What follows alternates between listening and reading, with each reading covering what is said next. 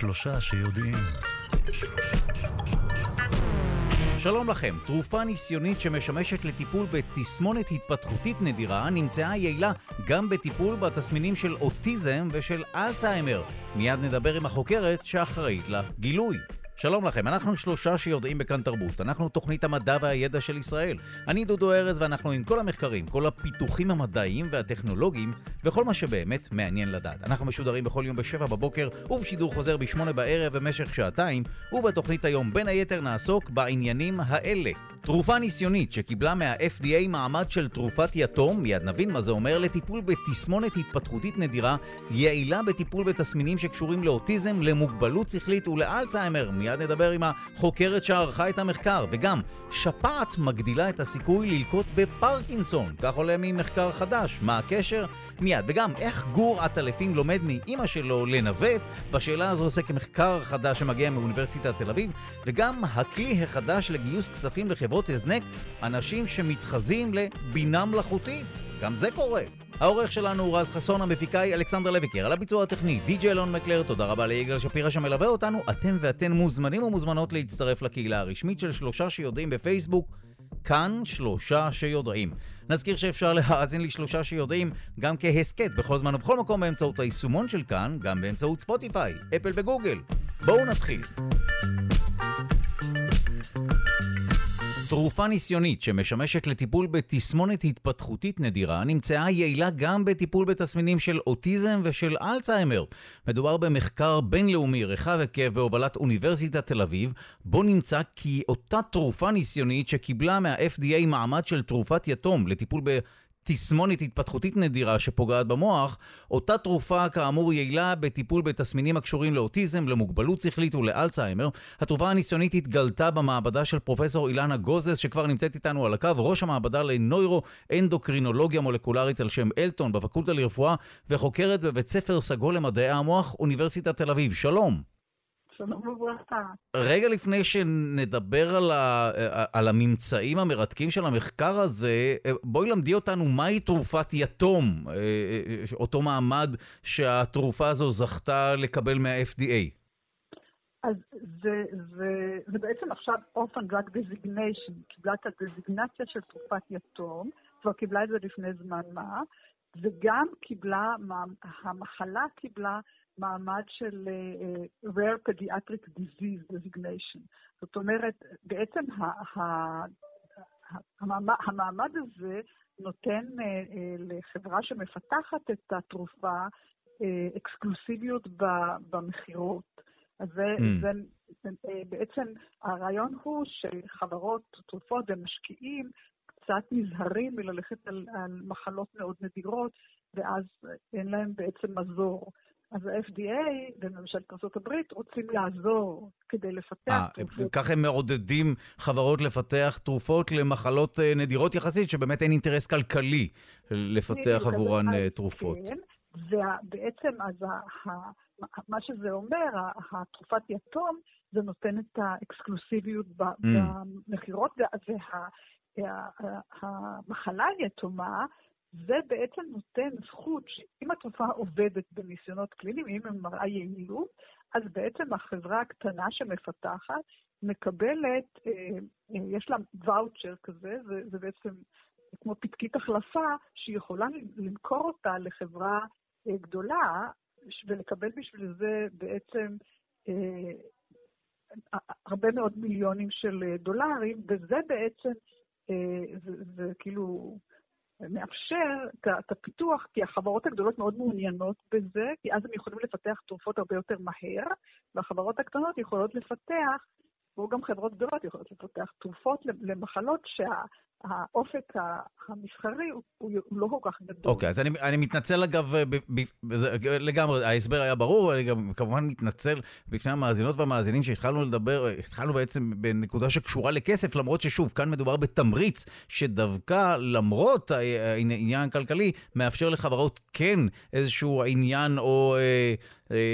התפתחו, פיתוח של תרופות. אז בואי אסבירי לנו מה התסמונת המקורית שלשמה התרופה הזו אותך, ואז נגיע לאמנה העיקרית של השיחה הזו. אז היא, היא מפותחת לתסמונת, אז במעבדה שלי אנחנו גילינו לפני כבר די הרבה שנים חלבון חדש למדע שבלעדיו אין מוח, והחלבון מבקר מאות גנים במשך ההתפתחות, שרבים מהם קשורים להתפתחות המוח גם כן, כמובן, וגם בכלל להתפתחות הגוף.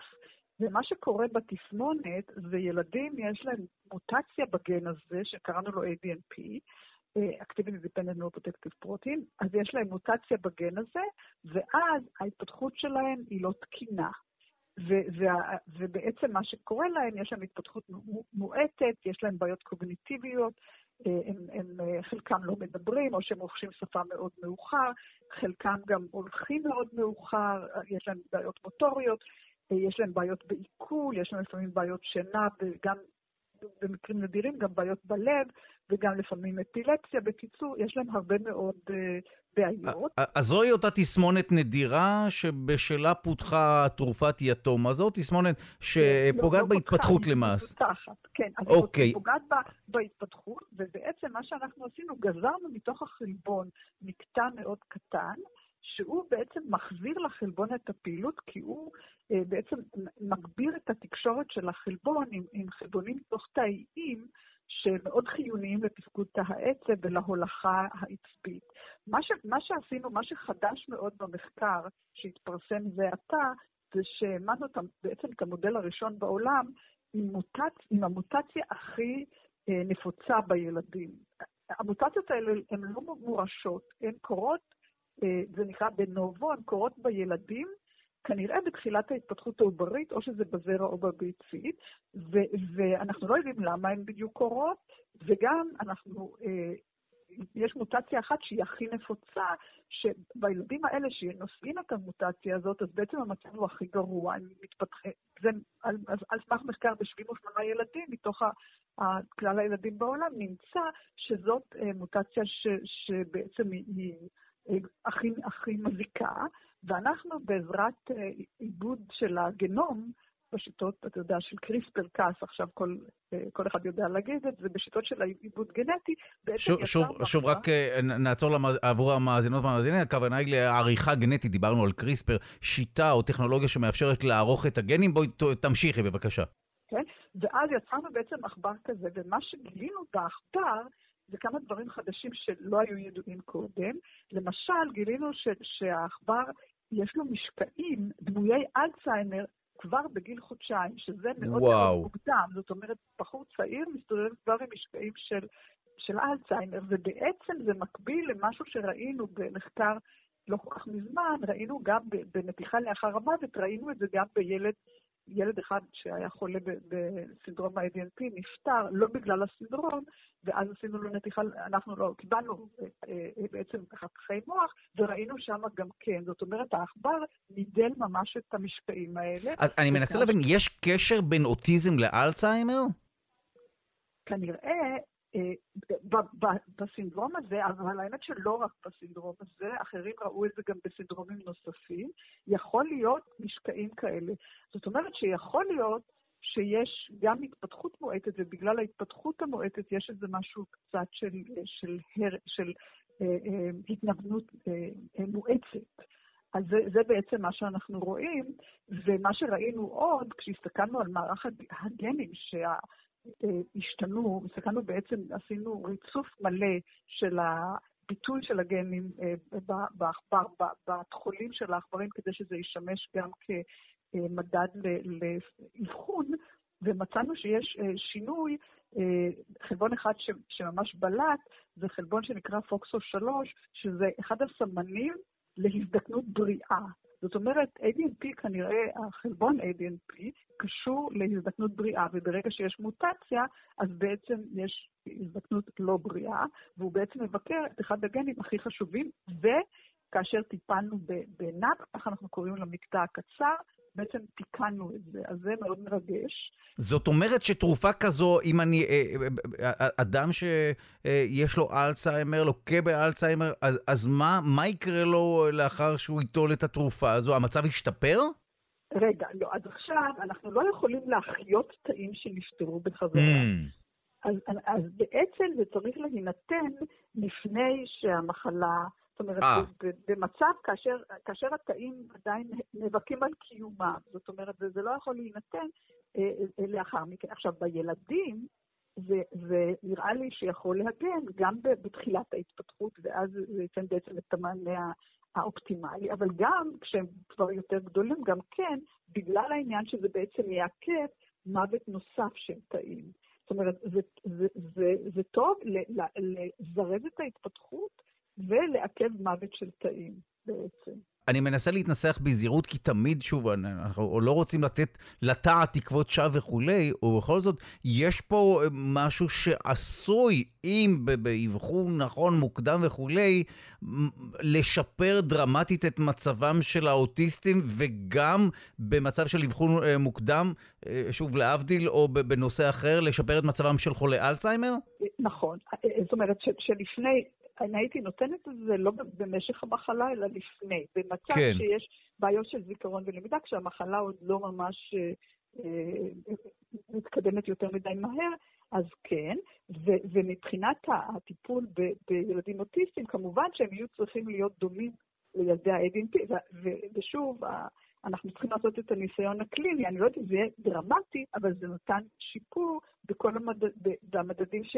רוב המדדים שהסתכלנו עליהם היה שיפור, והיה היפוך של, ה...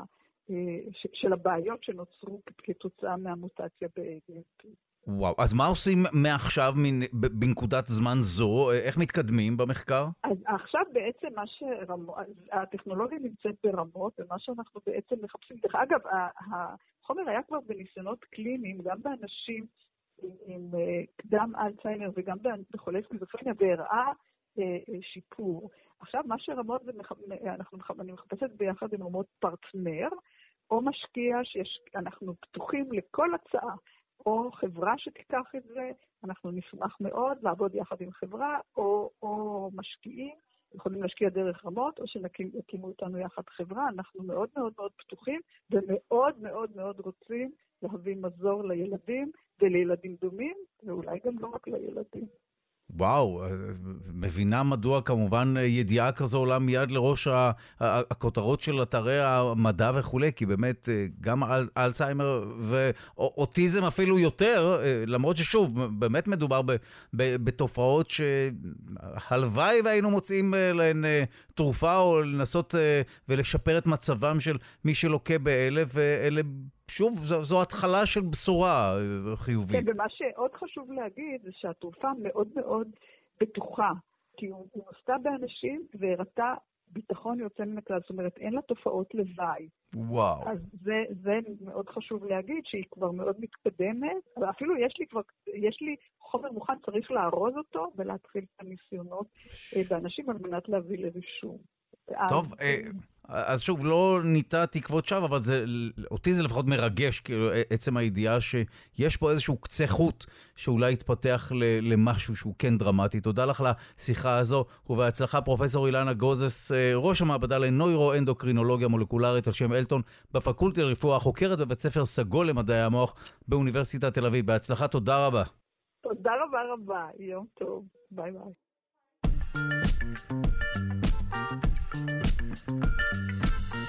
בזכות הקורונה, רופא מהדסה גילה איך למנוע תופעות לוואי של תרופה נפוצה למחלות דלקתיות, ואיך בזכות זה ניתן לשפר את הטיפול בחולי קורונה, שתי פריצות דרך. המחקר עצמו פורסם בכתב העת British Journal of Hematology, ומי שהוביל אותו הוא פרופסור עבד אל-ראוף חיג'אזי, שכבר נמצא איתנו על הקו, מנהל מערך המעבדות בהדסה. שלום לך. שלום, שלום. אבל אנחנו נשמח שתסביר לנו אה, במה בדיוק מדובר. אה, ראשית, איזו תרופה אנחנו מדברים עליה כשמתייחסים לתופעות הלוואי שלה, ואיך כל הדבר הזה קשור לקורונה?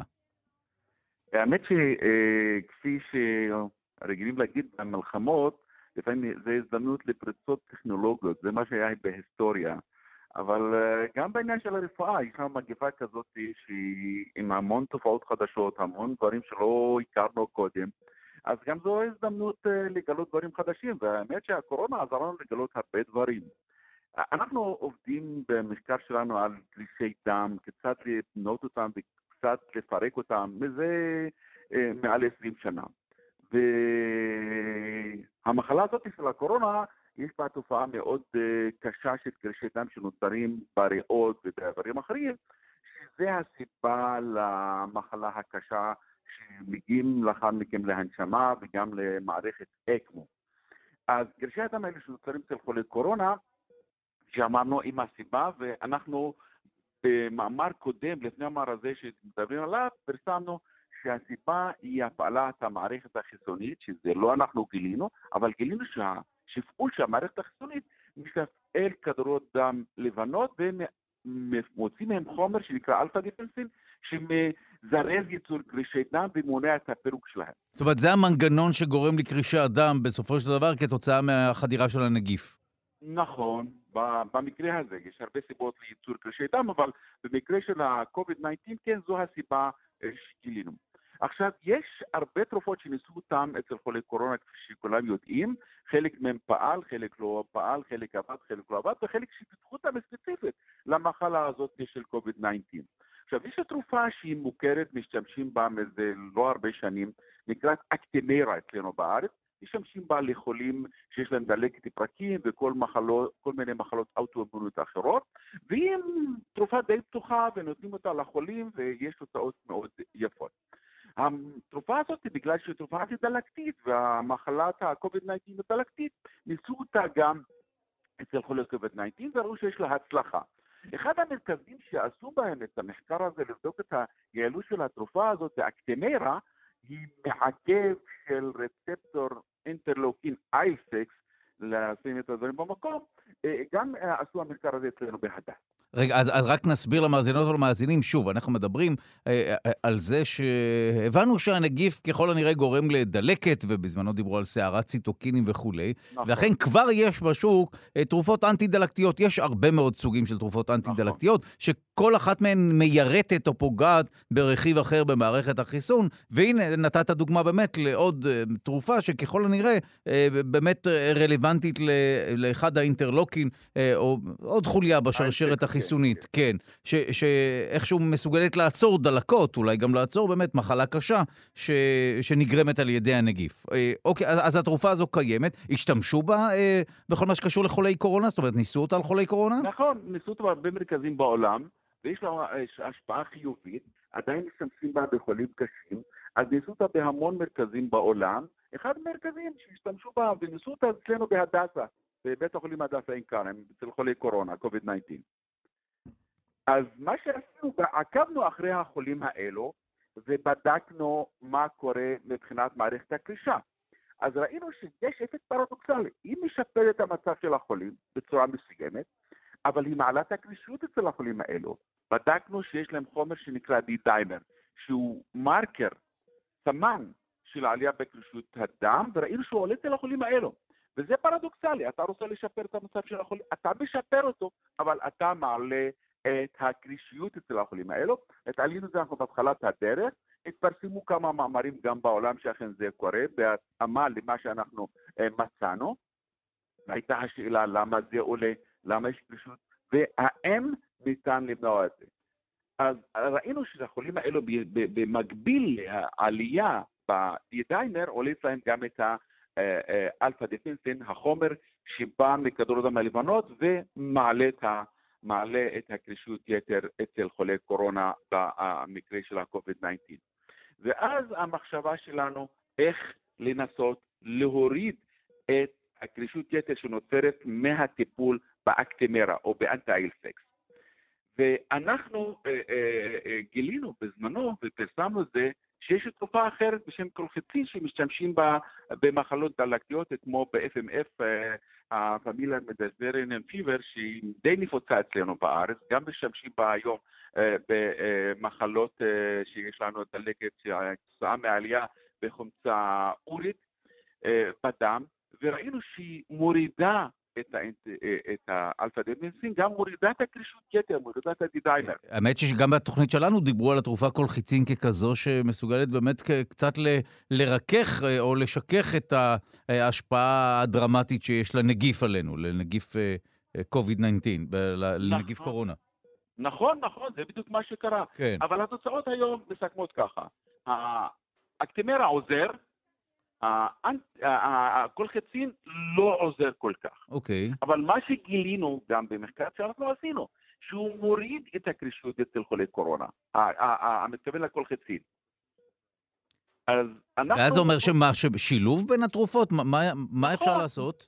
נכון, לשלב בין שתי התרופות, שזה שילוב שאמור להיות די, בלי תופעות לוואי, וככה, במקום לקבל חמישים אחוז עזרה או הקלה במצב של החולים, הם אקטמרה לבד, בגלל שאנחנו מונעים את ה-חמישים אחוז הנותרים בגלל הקרישות יתר, אם נשלב בין שניהם, נקבל מאה אחוז אפקט נטו של האקטמרה, וגם בעזרת הקולחצין, וככה נוכל לשפר את התופעות הדלקתיות, וגם יחד עם זה למנוע קרישות יתר, אפילו להפחית אותה, בשילוב של התרופות האלו אמור להיות אה, יעיל מאוד. ואנחנו מדברים על חולים במצב קשה. יש הרבה תרופות שפיתחו אותם, שמענו על כמה, יש שלוש תרופות שניתן לתת אותם בשלב די התחלתי, כפי שמעתם על תרופה של פייזר ביומיים שלושה ראשונים של הופעת התופעות של המחלה ומאבחנים אותה, אבל היא לא עוזרת כבר בשלב יותר מאוחר. אז אנחנו לא מדברים על החולים האלה, מדברים על חולים שכבר הם קשים, והם במחלקות של קורונה או ביחידות טיפול, טיפול נמרץ של קורונה. שם אין לנו היום טיפולים כל כך טובים, ושם השילוב הזה יכול להיות, יכול לעזור מאוד. וואו, טוב, וכפי שהזכרת וגם פתחת יפה ואמרת שהרבה פעמים משברים או מלחמות או מחלות, אלה הזדמנויות לפריצות דרך, וכאן נשמע שגם המחלות הדלקתיות זכו במרכאות לחקירה אינטנסיבית ו- ו- ומשמעותית וכו', ואולי באמת נרוויח גם תרופות נגד נגיפים, גם תרופות נגד דלקות, וגם שילוב בין תרופות, מה שיכול באמת להציל חיים גם בלי קשר לקורונה. נכון, אני חושב שגם הדבר הזה אפשר לנסות אותו בחולים שלהם דלקות יפרקים, יש דלקות שלהם מעיים, שאפשר לשלב את הכל חצי יחד עם האקטימרה, ולשפר עוד יותר את האפקט החיובי או השפעה החיובית של האקטימרה, שהיום משמשים בה בצורה יחסית רחבה בארץ. לא משמשים בה בצורה מסיבית, בגלל שהיא תרופה יקרה, אבל אני מקווה שעם הזמן גם המחיר שלה ירד, ואי אפשר להשתמש בה בצורה די רוטינית בהרבה מקרים של מחלות דלקתיות. אז יש לנו פוטנציאל לשפר גם במחלות אחרות הטיפול, וגם נקווה שהקורונה תעלם, אם לא תעלם, גם חולים שיגיעו למצב קשה, יש לנו עוד, עוד דרכים אה, אה, לטפל בהם ולשפר את מצבם. וואו, טוב, בהצלחה ותודה על השיחה הזו, פרופסור עבד אל-ראוף חיג'אזי, מנהל מערך המעבד, המעבדות בהדסה, תודה רבה. תודה ויום טוב.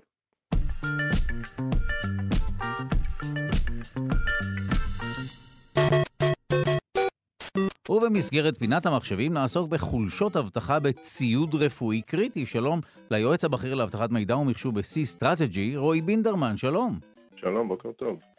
גם ציוד רפואי הוא כזה שאפשר לפרוץ אליו ואפשר לשבש אותו. כן, וזה אפילו יותר מפחיד. בואו קודם כל נבין על מה מבוסס ציוד רפואי. אז קודם כל זה לא חדש שהיום בעולם הרבה הרבה רכיבי חומרה מתלווה עליהם תוכנה. מה שנקרא ציוד חכם. אנחנו כבר מכירים את הדבר הזה. זה התחיל מהטלפון החכם, עבר למזגנים חכמים, מכונות כביסה חכמות, מקררים חכמים, וכמובן שציוד רפואי הוא חלק גדול מאוד מזה, והרבה יותר זמן בשימוש מאשר אנחנו מדמיינים. הוא קיבל את המושג ציוד חכם כשהעולם התחיל להשתמש במונחים של למשל איי או טי או או או טי, Internet of Things וכאלה דברים, אבל בעצם ציוד רפואי חכם, מה שנקרא מחובר למערכות משובצות מחשב, הוא עניין די ותיק, ומפה בעצם מתחילה הבעיה, כי פעם, ואני מדבר על נגיד עשרים שנה אחורה, וגם האמת בשנים האחרונות, זאת אומרת עד לפני נגיד חמש שנים, כשיצרו ציוד שהוא חומרה, סתם למשל מגופי מים בתאגידי המים, וחיברו את זה לתוכנה, אז לא כל כך היו מודעים לנושא של הבטחת מידע, וגם לא כל כך הקפידו על זה, מכיוון שאנשים אז חיברו את עולם ההאקרים והתקפות וחולשות הבטחה וכו', רק לעולם המחשב, מחשב פרופר, זאת אומרת, ה-פי סי שאני יושב לידו בבית, או, או הלפטופ, או קצת יותר מאוחר המובייל שלי, אבל לא דמיינו שהדבר הזה יכול להגיע רחוק יותר.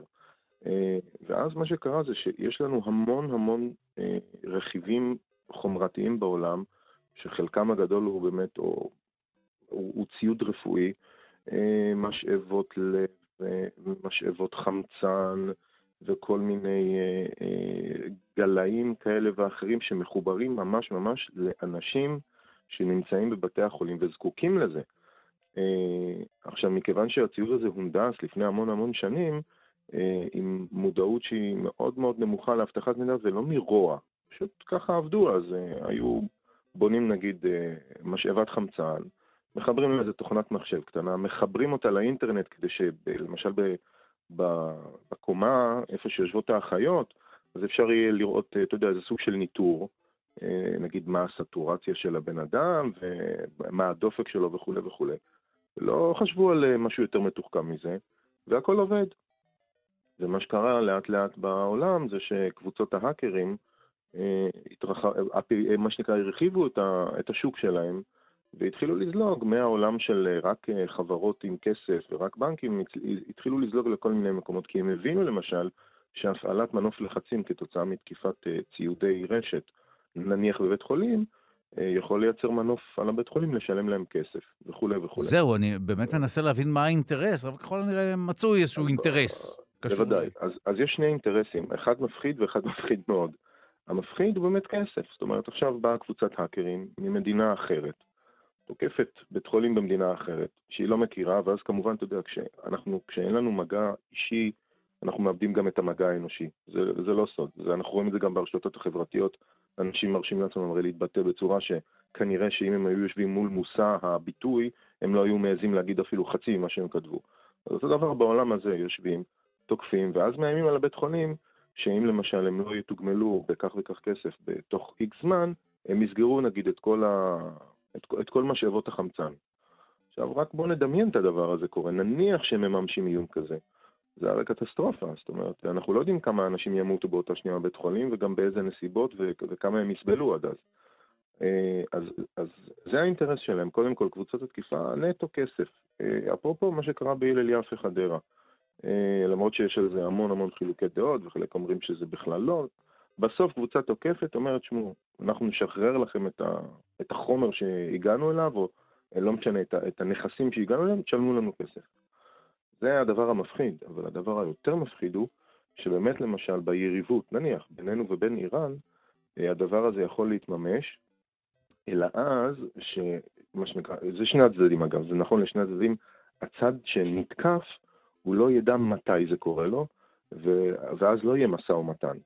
זאת אומרת, תחשוב על האופציה שבה פתאום תקיפה כזו מגיעה לאיזה בית חולים גדול בארץ או לשניים, וסוגרים את כל, כל משאבות החמצן ואת כל מנטרי הלב ואת כל, אני לא יודע, איזה עוד ציוד רפואי יש, ויש הרבה, ש, שאחראי על הצלת חיים.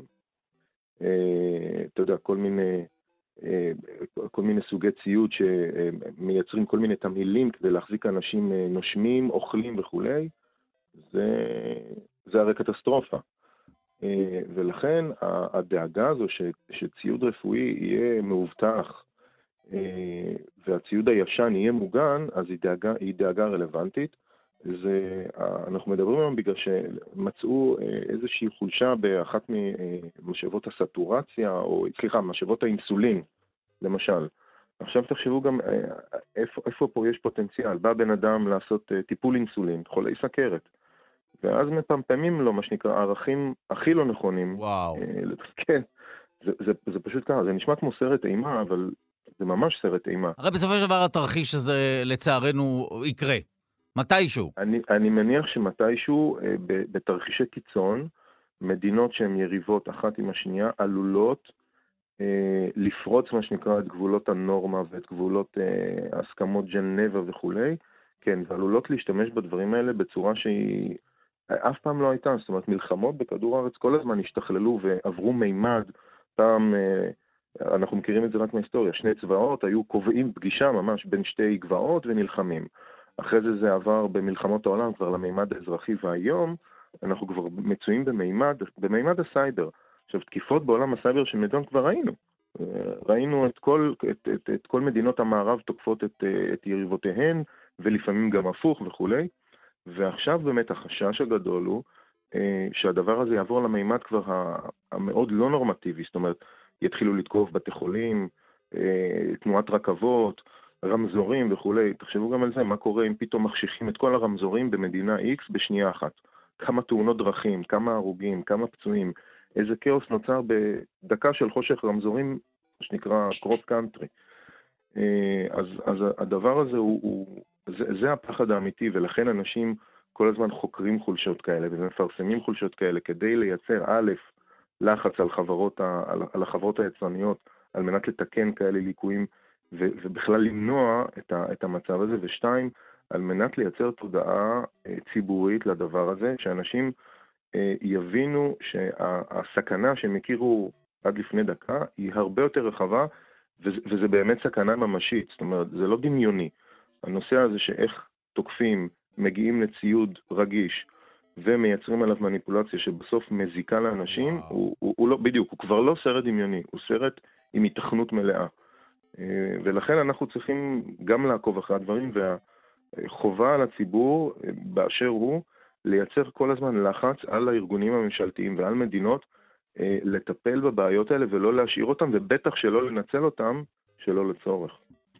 וואו, שמה, נשמע מלחיץ מאוד. אכן כן. ושוב, עוד פלטפורמה שתאפשר לטרוריסטים, לאנשים בדיוק. שרוצים לבצע כל מיני פעולות טרור, גם לשם הכסף או סתם כדי לפגוע בבני אדם, כן? זו באמת. פלטפורמה נוחה יחסית, או מיידית. גם פגיעה מאוד, כן. כן, בדיוק. היא אפילו לפעמים יותר פגיעה מהמחשב שלך בבית, שעליו אנחנו מגינים היום בשלל שיטות ואמצעים, היא אפילו יותר זמינה לפעמים. וואו, טוב, לגמרי מלחיץ, תודה רבה לך, רועי בינדרמן, יועץ בכיר להבטחת מידע ומחשוב ב-C Strategy, תודה. ביי ביי, יום טוב.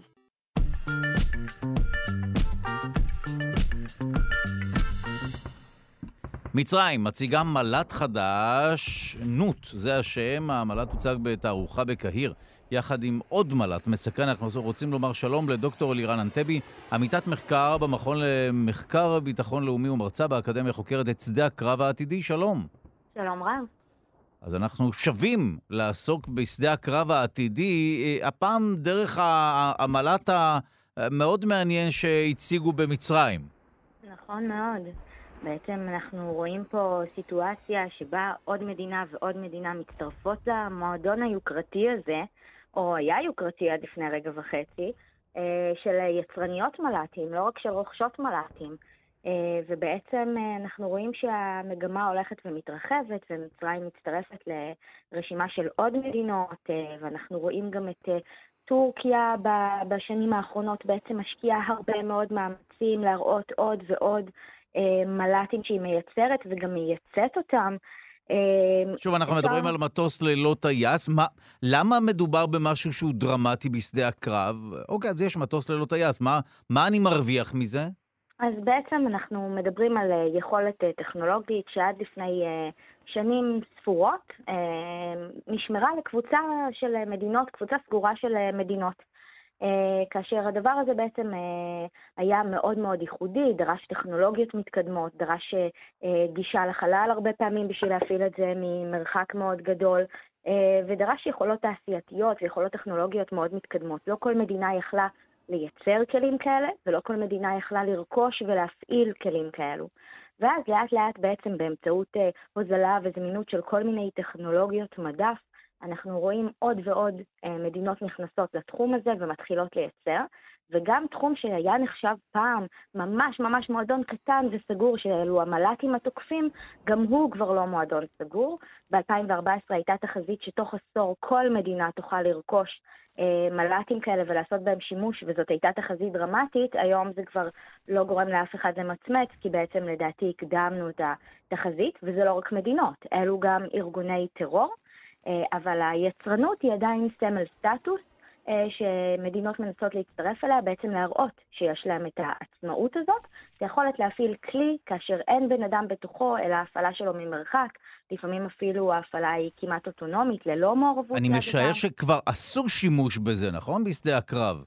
אז הכלים האלה יש בהם שימוש בשדה הקרב לאורך הרבה מאוד עשורים, ואם מסתכלים על, ה, על השלושה עשורים האחרונים, אז ישראל וארצות הברית היו מן המובילות בשימוש בכלי טייס בלתי מאוישים, בעיקר במלחמה שלהן בטרור, אבל הכלים האלה, ככל שהם הולכים ומתפתחים, הם מאפשרים לבצע מגוון רחב של משימות, החל ממשימות מודיעיניות, קרובות ורחוקות, דרך תקיפות ועוד משימות רבות אחרות, וזה ממש מאבק גדול בין המעצמות וגם בין המדינות, כאשר בין היתר גם מדינות יריבות לנו כמו איראן מאוד מאוד מושקעות בתחום הזה, ואיראן אפילו מייצאת את הכלים האלו לארגוני טרור שהם זהו, ש... שלה. אז, אז מקדימה את השאלה הבאה, מה, מה יהיה כשבאמת ארגוני הטרור ישימו את ידם על טכנולוגיה כזו, ואת אומרת זה כבר קורה.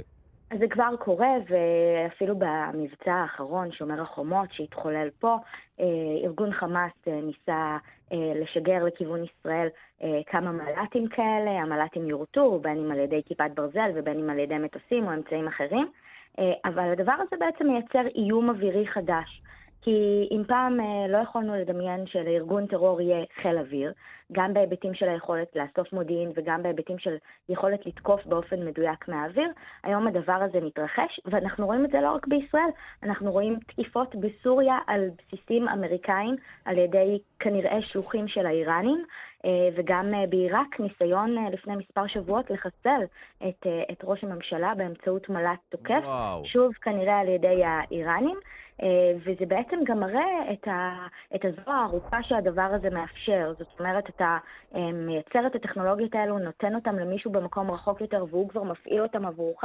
זה לא שהלוחמים שלך שם, אלא איזושהי שליחות שלך, פרוקסי שם. והדבר הזה יש לו, יש לו הרבה מאוד השלכות. בין היתר הוא מצריך התאמה של ההגנה האווירית. ואנחנו רואים הרבה מאוד מדינות רוכשות כל מיני מערכות הגנה אווירית שמגנות גם מפני מלאטים וגם מפני רחפנים, אפילו רחפנים אזרחיים, כן? שגם הם יכולים להפוך לכלי נשק בצורה כזו או אחרת, והדבר הזה נעשה כל הזמן על ידי ארגוני הטרור. ומצד שני צריך לזכור שההתפתחות הזאת בתחום המלאטים היא גם מדהימה, כי הדבר הזה שמעיד על הוזלה וזמינות ופשטות הפעלה של הטכנולוגיות, הוא כמובן מתחולל גם בשוק האזרחי, ויוצר שימושים מעולים, מרהיבים. אה, מה למשל?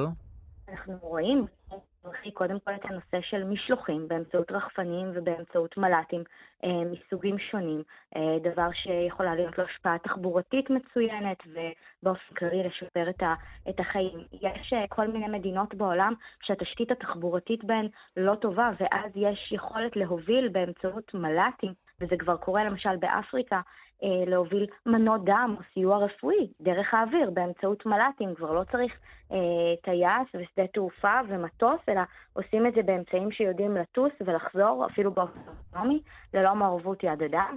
אה, תחומים, אה, דברים שקורים בתחום החקלאות ועוד כל מיני דברים שניתן לעשות היום מהאוויר, כולל חילוץ והצלה. הרבה מאוד פעולות טובות מאוד שנעשות גם באמצעות מלאטים ורחפנים, לא רק כלי מלחמה, וצריך לזכור ש הטכנולוגיה היא בידינו, אנחנו פשוט בוחרים איך אנחנו משתמשים בה. האם זה ייתר את הטייסים בעתיד, או שזה יהיה משהו שהוא לצד כלי טייס מאוישים? זה דיון שנמשך כבר הרבה שנים בחילות אוויר, כאשר הכלים הללו עדיין לא מסוגלים להחליף את כל התכולות שיודעים לבצע מטוסים מאוישים, ובתוכם הטייסים האנושיים. אנחנו רואים איזשהו, איזושהי מגמה של השתנות, זאת אומרת בתמהיל, בכמויות שיש לחילות אוויר מתקדמים בעולם, בהרבה מאוד מקומות שהכלי יכול להחליף את הכלי המאויש, יש נטייה להחליף אותו, קודם כל, כי בדמוקרטיות ליברליות כמו שלנו ובארצות הברית, אנחנו קודם כל מקדשים חיי אדם ומנסים להגן עליהם, אבל במשימות מסוימות זה עדיין לא בשל ועדיין לא נמצא שם.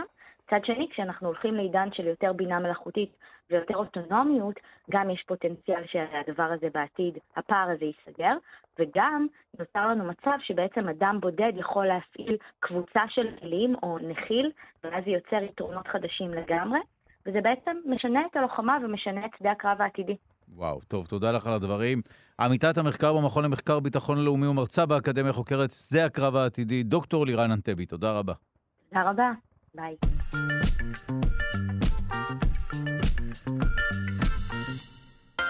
שפעת מגדילה את הסיכוי ללקות בפרקינסון. כך עולה ממחקר חדש שפורסם בכתב ה-JAMA Neurology.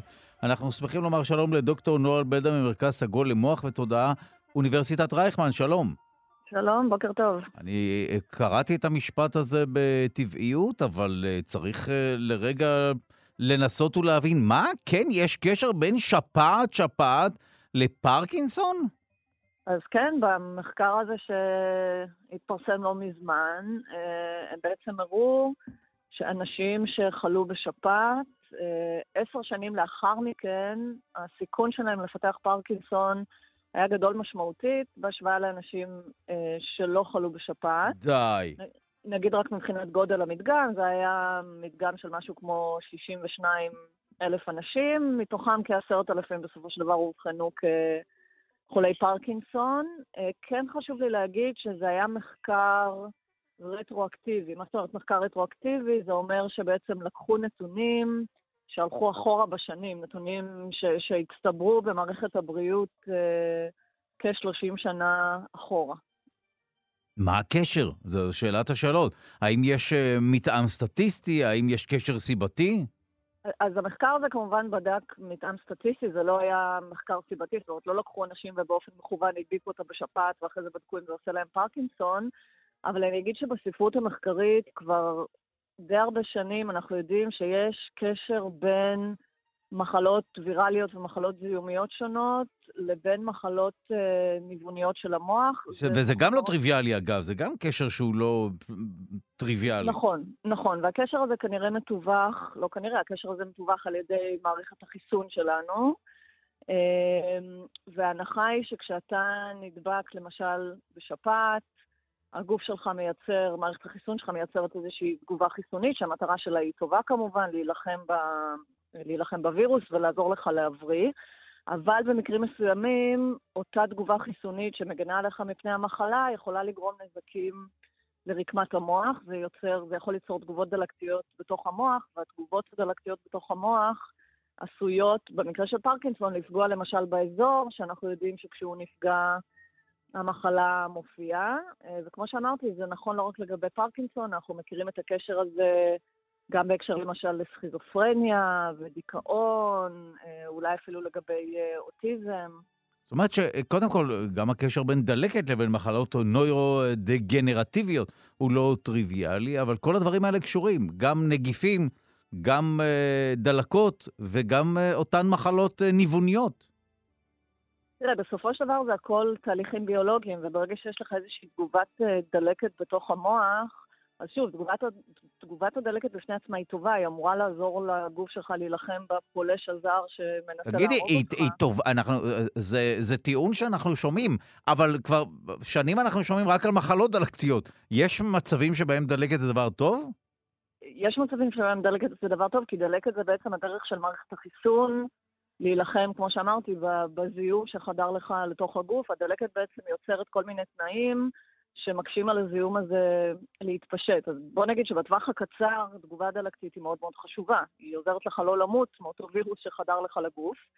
יש כנראה מקרים מסוימים, יכול להיות שזה קשור לאיזושהי פגיעות של אנשים מסוימים, שבהם התגובה הדלקתית עשויה קצת לצאת מכלל שליטה, ואז אתה בעצם מקבל איזושהי תגובה דלקתית שהיא חזקה מדי, ממושכת מדי, ואז זה יכול להתחיל לפגוע ברקמות, ושוב, כמובן שאם הדלקת איכשהו מצליחה, התגובה מצליחה לחדור לתוך המוח, וזה פוגע בנוירונים, אז זה יכול להוביל כל מיני uh, מחלות ניווניות של המוח, uh, ולכן אני מניחה שאתה מרשה לי להגיד, החיסונים פה הם כל כך חשובים, כי ברגע שאתה מתחסן, הגוף שלך נלחם במחלות האלה בצורה יותר קלה, התגובות הן יותר קלות, ואז הסיכון להיכנס לתגובות הדלקתיות המוגזמות האלה הולך ויורד.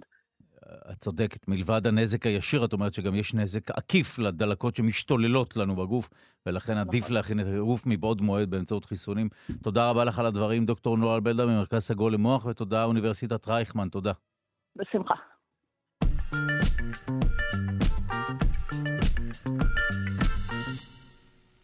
באנו חושך לגרש, בידינו נורות לד.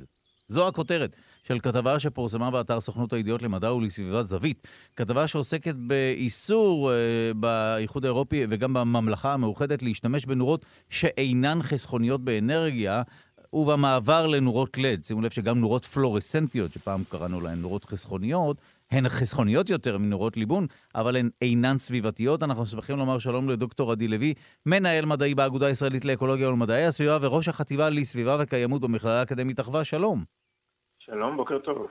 בוא, אני קצת הזכרתי את הסוגים השונים של הנורות, אולי תעשה לנו סדר, מה באמת חסכוני, מה חסכוני ומסוכן, מה, מה נכון להשתמש, ומה קורה באמת, אני מבין שיש פה מהלך חקיקתי. אכן, אז בעצם אנחנו זוכרים עוד את נורות הלהט, אותם נורות ליבון, ה... שהיה נהוג להשתמש בהם במשך הרבה מאוד שנים, ובשנים האחרונות הוחלפו על ידי, בעיקר על ידי נורות פלורסנטיות קטנות, שמתברגות לאותם בתי מנורה של נורות הלהט, וכיום כיום יש לנו גם מנורות לד, שהן בתצורה דומה, מתברגות גם לאותה בתי מנורה, ואותם נורות להט שנאסר שימוש בהם ב... בישראל, נורות חזקות מ-שישים וואט, עוד, עוד ב-אלפיים ושתים עשרה, בעצם נאסרה מחירה ושיווק של נורות ליבון והלוגן, שחזקות מ-שישים וואט, אז אנחנו כבר לא... הלוגן בכלל זו נורה מתחממת ובזבזנית מאוד, אור יפה אבל בזבזנית מאוד.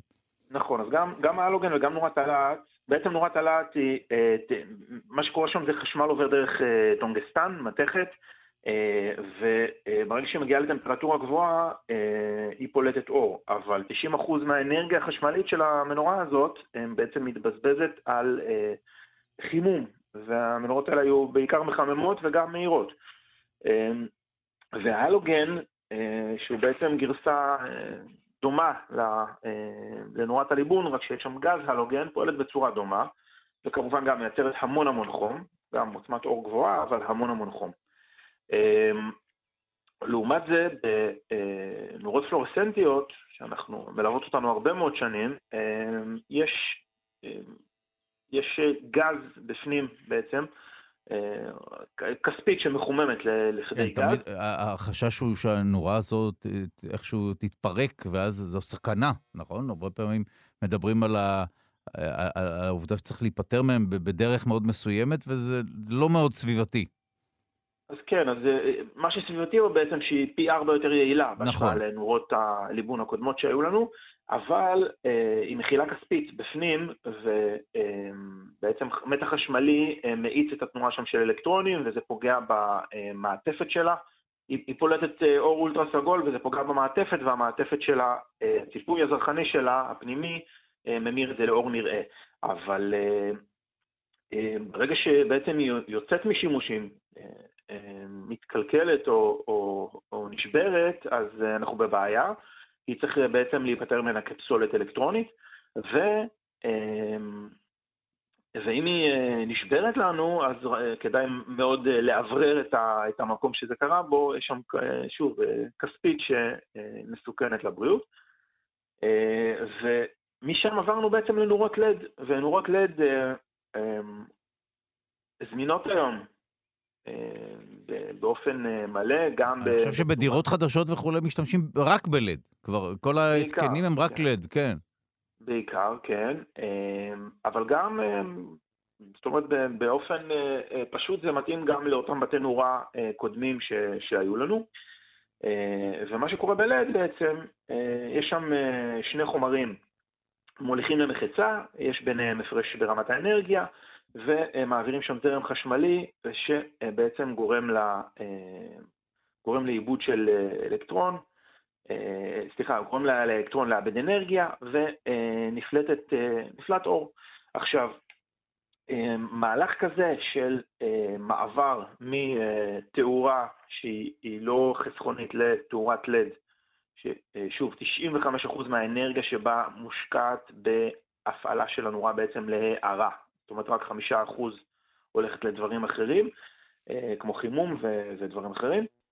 אז היעילות היא מאוד גבוהה, וזה יכול להביא לחיסכון, לדוגמה בבריטניה, מדובר על צפי חיסכון של אחד נקודה שתיים שש מיליון טון פחמן דו-חמצני בשנה, מבחינת כלל הפליטות של המדינה זה, זה קצת פחות מחצי אחוז, אבל, אבל יש פה שינוי פשוט וקל שיכול להפחית חלק לא, לא קטן מהפליטות במאמץ מזערי.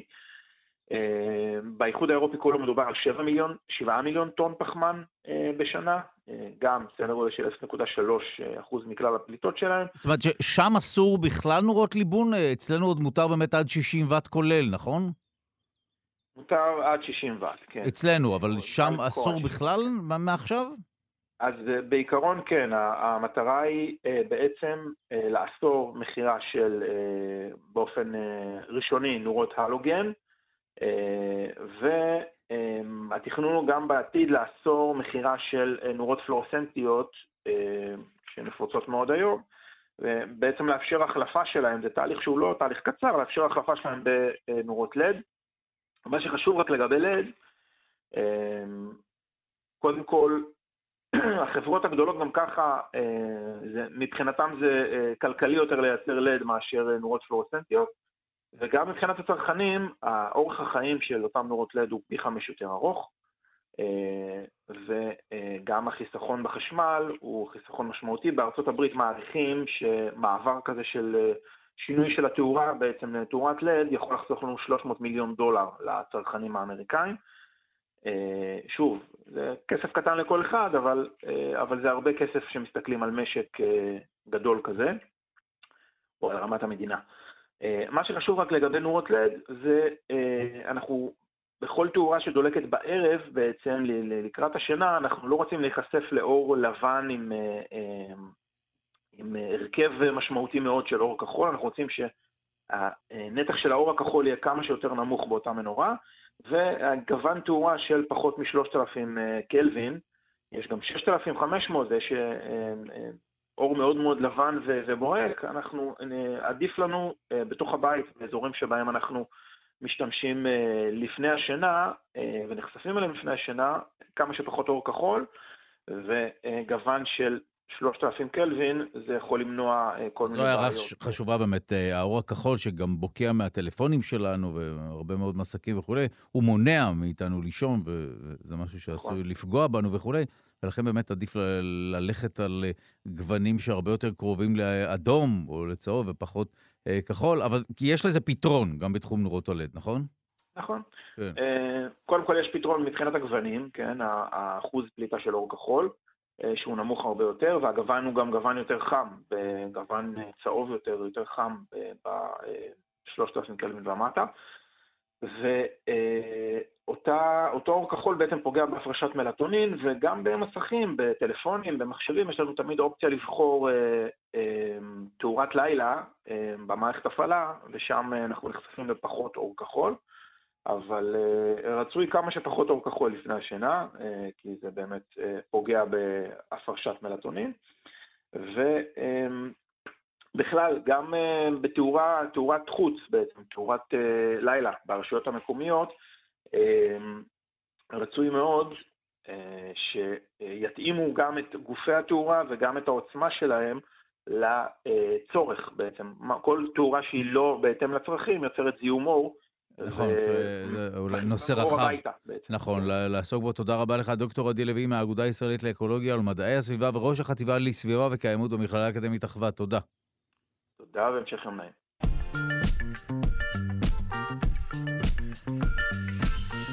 איך גור הטלפים לומד מאימו כיצד לנווט? בשאלה הזו עוסק מחקר חדש מהאוניברסיטת תל אביב, שמגיע אלינו מהאוניברסיטה, הממצאים בדרכה ללקט מזון. האם פשוט נושאת את הגור לעץ, שהוא סוג של פעוטון, היא משאירה אותו שם לבד או עם חבר, ואוספת אותו בדרך אה, חזרה למערה. בהמשך הוא לומד לעוף לבדו את כל הדרך מהגן או מהפעוטון הביתה. אנחנו שמחים לומר שלום לפרופסור יוסי יובל מבית הספר לזואולוגיה, ראש בית הספר סגול למדעי המוח באוניברסיטת תל אביב, עורך המחקר, שלום. בוקר טוב דודו, בוקר טוב כולם. רק נגיד שמי שערך את המחקר זה שתי דוקטורנטיות מוכשרות מאוד, איה גולדשטיין וליהרטן. אני אוהב קרדיטים, חשוב, במקרה הזה זה באמת חשוב. אז בואו ספר לנו מה כולכם גיליתם. קודם כל, איך בכלל עורכים מחקר כזה שעוסק בניווט של הטלפים?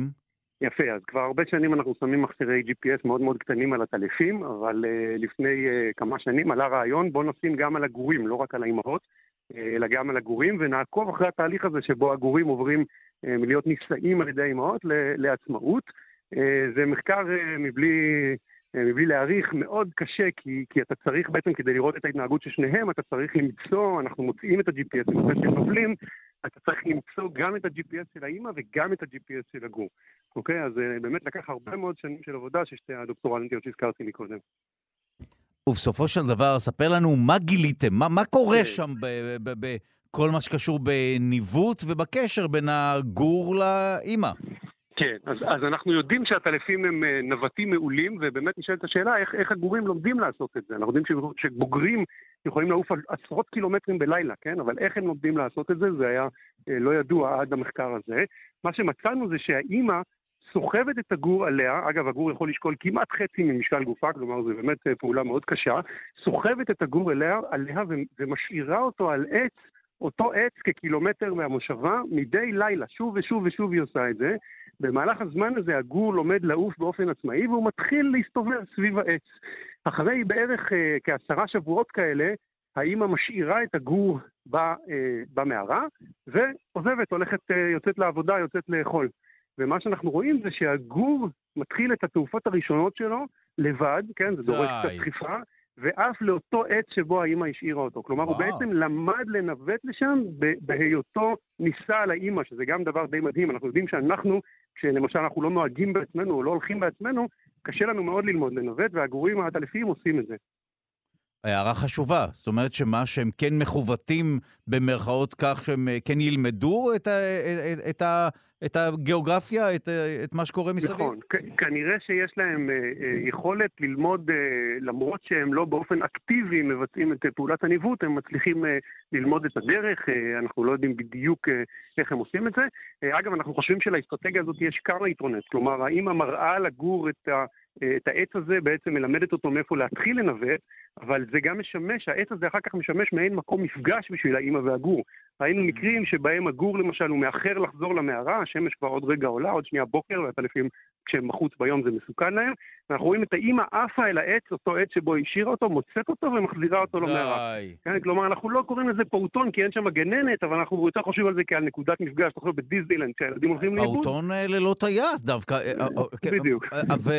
ומה היתרון באמת במקום כזה? זאת אומרת, למה הגור נשאר שם? זו סתם נקודה שהאם יודעת ששם הוא אמור להמתין?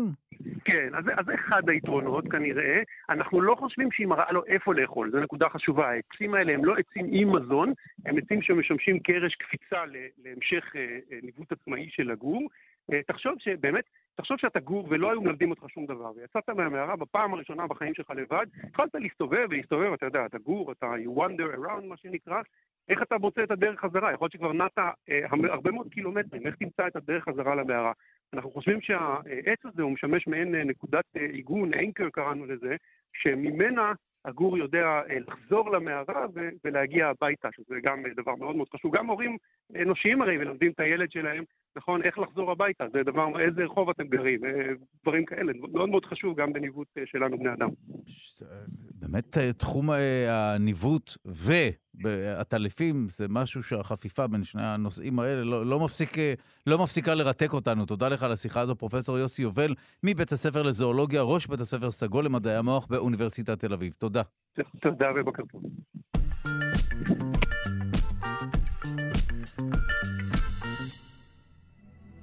פייק, בינה מלאכותית. הכלי החדש לגיוס כספים לחברות הזנק, בינה מלאכותית מזויפת. שימו לב, מתברר שבמקרים לא מעטים, אותה בינה מלאכותית שמוצגת למשקיעים רבים, היא למעשה אנשים מאחורי מסך. הונאה.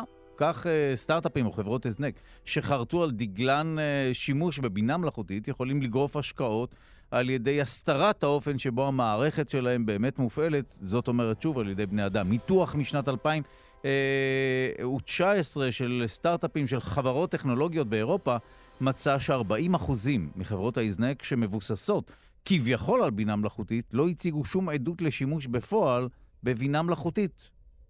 מדהים. אנחנו רוצים לצרף, או לומר שלום לדוקטור אילן ססון, מנכ"ל דאטה סיינס גרופ, מומחה לבינה מלאכותית, מרצה לתארים מתקדמים בפקולטה להנדסה, אוניברסיטת תל אביב. שלום.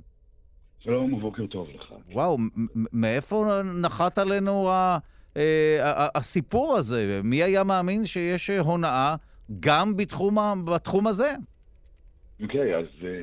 כן, תראה, נגיד לא נעי, מושג משפטי, הייתי אומר איזשהו פייק, אבל באמת, אז כולנו עדים לכך שבינה מלאכותית באמת זוכה לסקירה תקשורתית, הולכת וגדלה, וכפועל יוצא מכך באמת הרבה חברות טכנולוגיות מתהדרות לא מעט בשילוב של יכולות בינה מלאכותית, במגוון של מוצרים ושירותים שהן מציעות. אבל כמו שאמרת, לא במעט מקרים, מתברר שמאחרי הבינה המלאכותית מסתתרת, אתה יודע, הבינה האנושית, הישנה, הטובה והמוכרת במקבר, ובמילים אחרות, כן, כמו שאמרת, הגורם האנושי.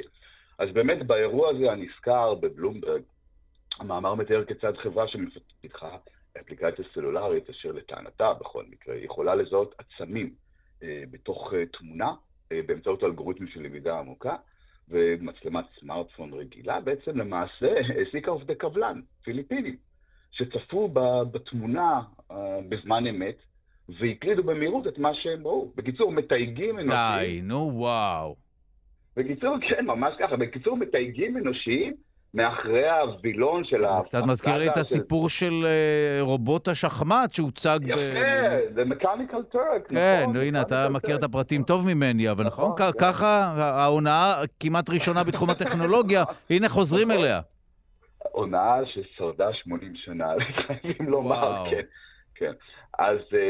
תראה, אז אתה באמת, תראה, מעבר לזה שזאת הונאה טכנולוגית במידה מסוימת, אבל אתה יכול לדמיין גם בעיני רוחך איזשהו סדנאות יזע דיגיטלי של עובדי רפאים כאלה.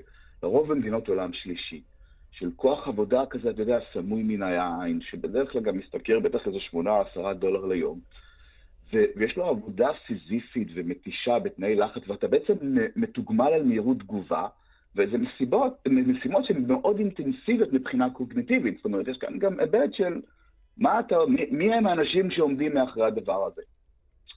ו, אבל אני רוצה באותה נשימה לומר שיש מקרים לגיטימיים של עבודות תיוג אנושי, בוא נקרא לזה ככה, או לתכנים אינטרנטיים או לסרטונים, כחלק מיצירה של מסד נתונים מתויג, אשר משמש את מודלי ה-איי איי, את מודל, אותם מודלים של למידה עמוקה, בשלב הלמידה והאימון שלהם. זאת אומרת, על מנת להכשיר אותם, לפעול באופן עצמאי ללא הכוונה אנושית בכל אירוע ואירוע, שבו עושים נניח שימוש באותה אפליקציה.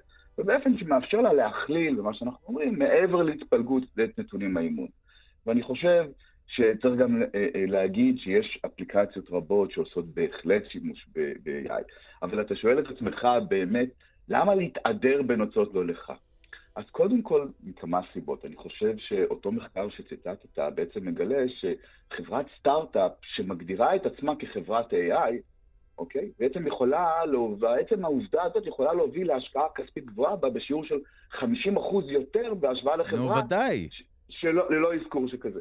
עכשיו, אוקיי, זה בסדר גמור, אני מבין את זה, אבל הסיבה האחרת היא כי לעשות שימוש בבינה מלאכותית זה גם יקר וזה גם קשה, אוקיי? זה יקר מכיוון שהרבה פעמים אתה צריך תשתיות טכנולוגיות, הן מאוד מורכבות, וזה קשה כי לפעמים אתה צריך את סט הנתונים ההיסטוריה, המתויג, אתה צריך את מומחי הבינה המלאכותית שיעמדו מאחורי הפסאדה, הסו-קול טכנולוגיות הזאת, וידעו לעשות את מה שהאפליקציה אמורה לעשות. ואתה יודע, הרבה חברות צעירות, בשלבים ראשוניים, אפשר לומר אפילו במגזרים מסוימים, אני אסתכל ואומר, נניח, כל מיני אפליקציות של שיווק, של תיוג תוכן באינטרנטים, במדיות החברתיות, מתחילות במה שנקרא בעולם שלנו במנטרה של הידועה, זה fake it until you make it. זאת אומרת, תזייף את זה עד שתצליח באמת להפוך את זה. והסיבה לכך כי זה באמת דורש הרבה מאוד השקעות, לא מעט יכולות מדעיות וטכנולוגיות שלא בהישג ידן. ולפעמים גם אין להם את ה, את ה, את ה, את הנתונים הנדרשים לאותם אלגוריתמים, אותם נתוני עתק, ביג דאטה כמו שאומרים, גם אפילו את הידע המדעי והטכנולוגי, אבל מה שקורה שלפעמים הזמני הופך לקבוע. ו, ועוד דבר שאני רוצה להגיד, לפעמים הגורם האנושי כן משולב, משולב בתהליך הזה. אוקיי, בואו ניקח לדוגמה אפליקציות שנמצאות בשווקים מוטי רגולציה כמו בריאות דיגיטלית או פינטק. שם יש באמת אנשים שהם חלק מתהליך הלימוד, שהם בעצם מספקים אימות או פיקוח לאלגוריתמים כדי שלא יעשו טעות. זאת אומרת, הם בבחינת בקרת איכות, אוקיי? ו- ו- ושם זה בהחלט לגיטימי לעשות את זה, ואנחנו מאוד מאמינים בשילוב הזה שבין אדם ומכונה, אוקיי? כי להרבה פעמים אה, אה, בני אדם מצטיינים במה שנקרא בלמידה בטווח אפס, מה שנקרא zero short learning.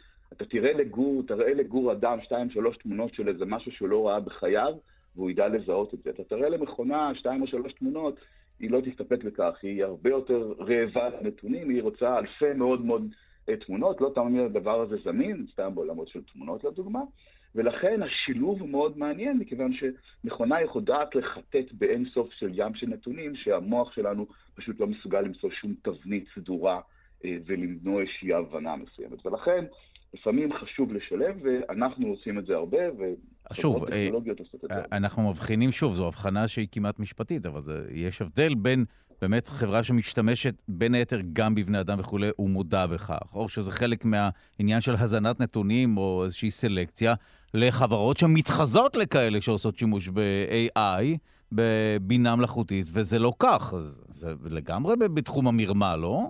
בהחלט, בהחלט כנראה על הגבול של המשפטי, אבל אתה יודע, יש לנו דרכים, אתה יודע, להסיר את ה... או לקלף את שכבת הפייק הזה מגרעין האמת. ו- והדרך לעשות את זה בגדול, וכמובן צרכני אותם אפליקציות לא יכולים לעשות את זה, אבל אם, אם רגולציה, אם אתה טוען אה, ל- ל- ל- לסביבה שבעצם גם הרגולציה אולי כן צריכה לכפות איזשהו, איזשהו אה, אה, בוא נאמר, עמדי עבודה מסוימים, או עמדי אה, אה, שימוש בטכנולוגיה מסוימים, לפני שאתה מתהדר בשם הזה, אז לדוגמה, קל מאוד לעשות את זה, לאנשים שמגיעים מעולם התוכן הזה. אז א', הייתי בא לחברה כזאת והייתי שואל, אוקיי, כמה נתונים יש לכם? אוקיי, מי הם האנשים, איזה עובדים יש לכם? כמה מדעני נתונים יש לכם שבאמת מבינים בהפעלה ובטיוב ובפיתוח של מודלים של אלגוריתמים? הייתי גם שואל אותם איזה סוגים של אלגוריתמים, כל כמה זמן הם מעדכנים את סט הנתונים ההיסטורי שלהם כדי ללמוד תופעות חדשות או דברים חדשים מעולם הנתונים. אז יש לנו דרך כמובן, אתה יודע, להסיר את הדבר הזה, ובאמת להגיד את זה, אבל אני חושב שאתה בהחלט לא טועה, זה לא רק פרקטיקה עסקית לא הוגנת, וזה שפוגעת באנשים במדינות עולם שלישי, וזה לא רק סוג של הפייק, אלא אולי, כן, כן, אולי יש פה אפילו משהו שהוא בתחום של המשפט. טוב, תודה לך על הדברים, מאוד מעניין. דוקטור אילן ססון, מנכ"ל דאטה סיינס גרופ, מומחה לבינה מלאכותית, מרצה לתארים מתקדמים בפקולטה להנדסה, אוניברסיטת תל אביב. תודה. תודה ויום טוב.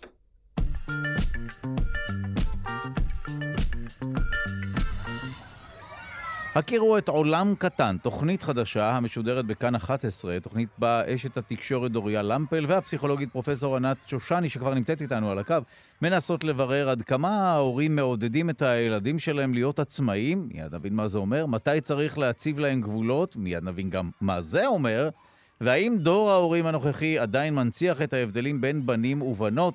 שלום לפרופסור ענת שושני, פסיכולוגית קלינית, מנהלת מרכז מיטיב לפסיכולוגיה חיובית באוניברסיטת רייכמן, כוכבת התוכנית, שלום. בוקר טוב, איזו פתיחה. תשמעי, כל מה שהזכרתי כשאלה שאתן מנסות לברר, זה משהו שאפשר לדבר עליו הרבה מאוד, והוא גם נפיץ מאוד. כי בכלל כל עניין ההורות הפך להיות משהו גם מרתק, מסקרן, ו- ונפיץ מאוד. מה בעצם באמת ניסיתם לבדוק ב- בתוכנית? תראה, זה באמת, אני אתחיל עם הנפיץ, זה נפיץ ומורכב, אני תמיד אומרת שלגדל ילדים זה יותר מורכב מלכתוב מאמר, מלטפל טיפול פסיכולוגי, מ- מללמד קורס, זה, זה באמת מורכב, כי כמה שלומדים את זה ומלמדים את זה, כל סיטואציה ייחודית וכל ילד הוא עולם ומלואו, אבל באמת ניסינו לבדוק גם להביא דברים טבעיים בהתפתחות של ילדים שהם די אוניברסליים, כלומר מה חשוב להתפתחות של ילדים, מתי זה קורה, וגם להבין את הסיבות למה ילדים כל כך שונים אחד מהשני ומה תורם לזה. טוב, אגב, כשאנחנו מדברים על ילדים באילו גילאים, לדעתי חמש עד אחת עשרה בדקתם, משהו כזה? בתוכנית השתתפו זוגות של אחים בני ארבע עד שבע. ארבע עד שבע, אוקיי, אבל לא פחות מזה, אוקיי, שזה גם, גם עניין, אוקיי, יש גם אפס עד ארבע, זה גם משמעותי, יש הטוענים שאפס עד חמש, זו התקופה המשמעותית וכו'. אוקיי, מעניין, מה מצאתן? דבר ראשון, כשמאפשרים לילדים עצמאות, ומשימות מורכבות שנראות לנו אפילו מעבר לטווח היכולת שלהם במציאות של היום, הם מסוגלים להתמודד איתן. לדוגמה, לנפץ אה, בפארק הירקון ולהגיע לכדור הפורח אה, עם מפה ולעלות על אוטובוס לבד, זה דברים שהילדים של היום לא, לא, לא עושים אה, באופן תדיר. אה, אז, אז, אז, אז ראינו דבר ראשון שכשמאפשרים להם עצמאות, הם, הם לוקחים אותה והם מתפתחים ממנה. בדקנו את יכולות דחיית הסיפוקים שלהם, גילינו הבדלים גדולים בין ילדים ויכולת להתאפק. לדוגמה, הכנסנו אותם לחנות ממתקים וראינו, וביקשנו מהם לשמור עליה בלי לגעת, וראינו איזה ילדים נגעו בממתקים ואילו ילדים לא נגעו בממתקים. אילו ילדים, מעניין? אני חושבת ש... אתה יודע, זה מדהים, אבל רואים הבדלים אינדיבידואליים בין ילדים ביכולת לדחות סיפוקים מגיל שלוש בערך.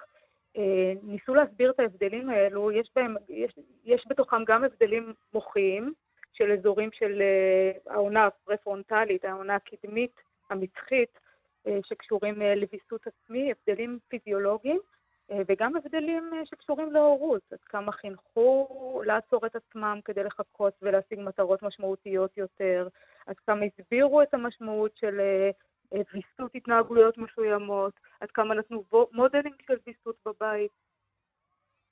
מסובך, מסובך מאוד לגדל ילדים. בואי נדבר לרגע על, מיד נגיע להבדלים בין בנים ובנות, נושא שתמיד איכשהו מסקרן, אבל מה עם הצבת גבולות? אחד המושגים הטעונים ביותר, גם אותו בדקתם, את המושג הזה. נכון.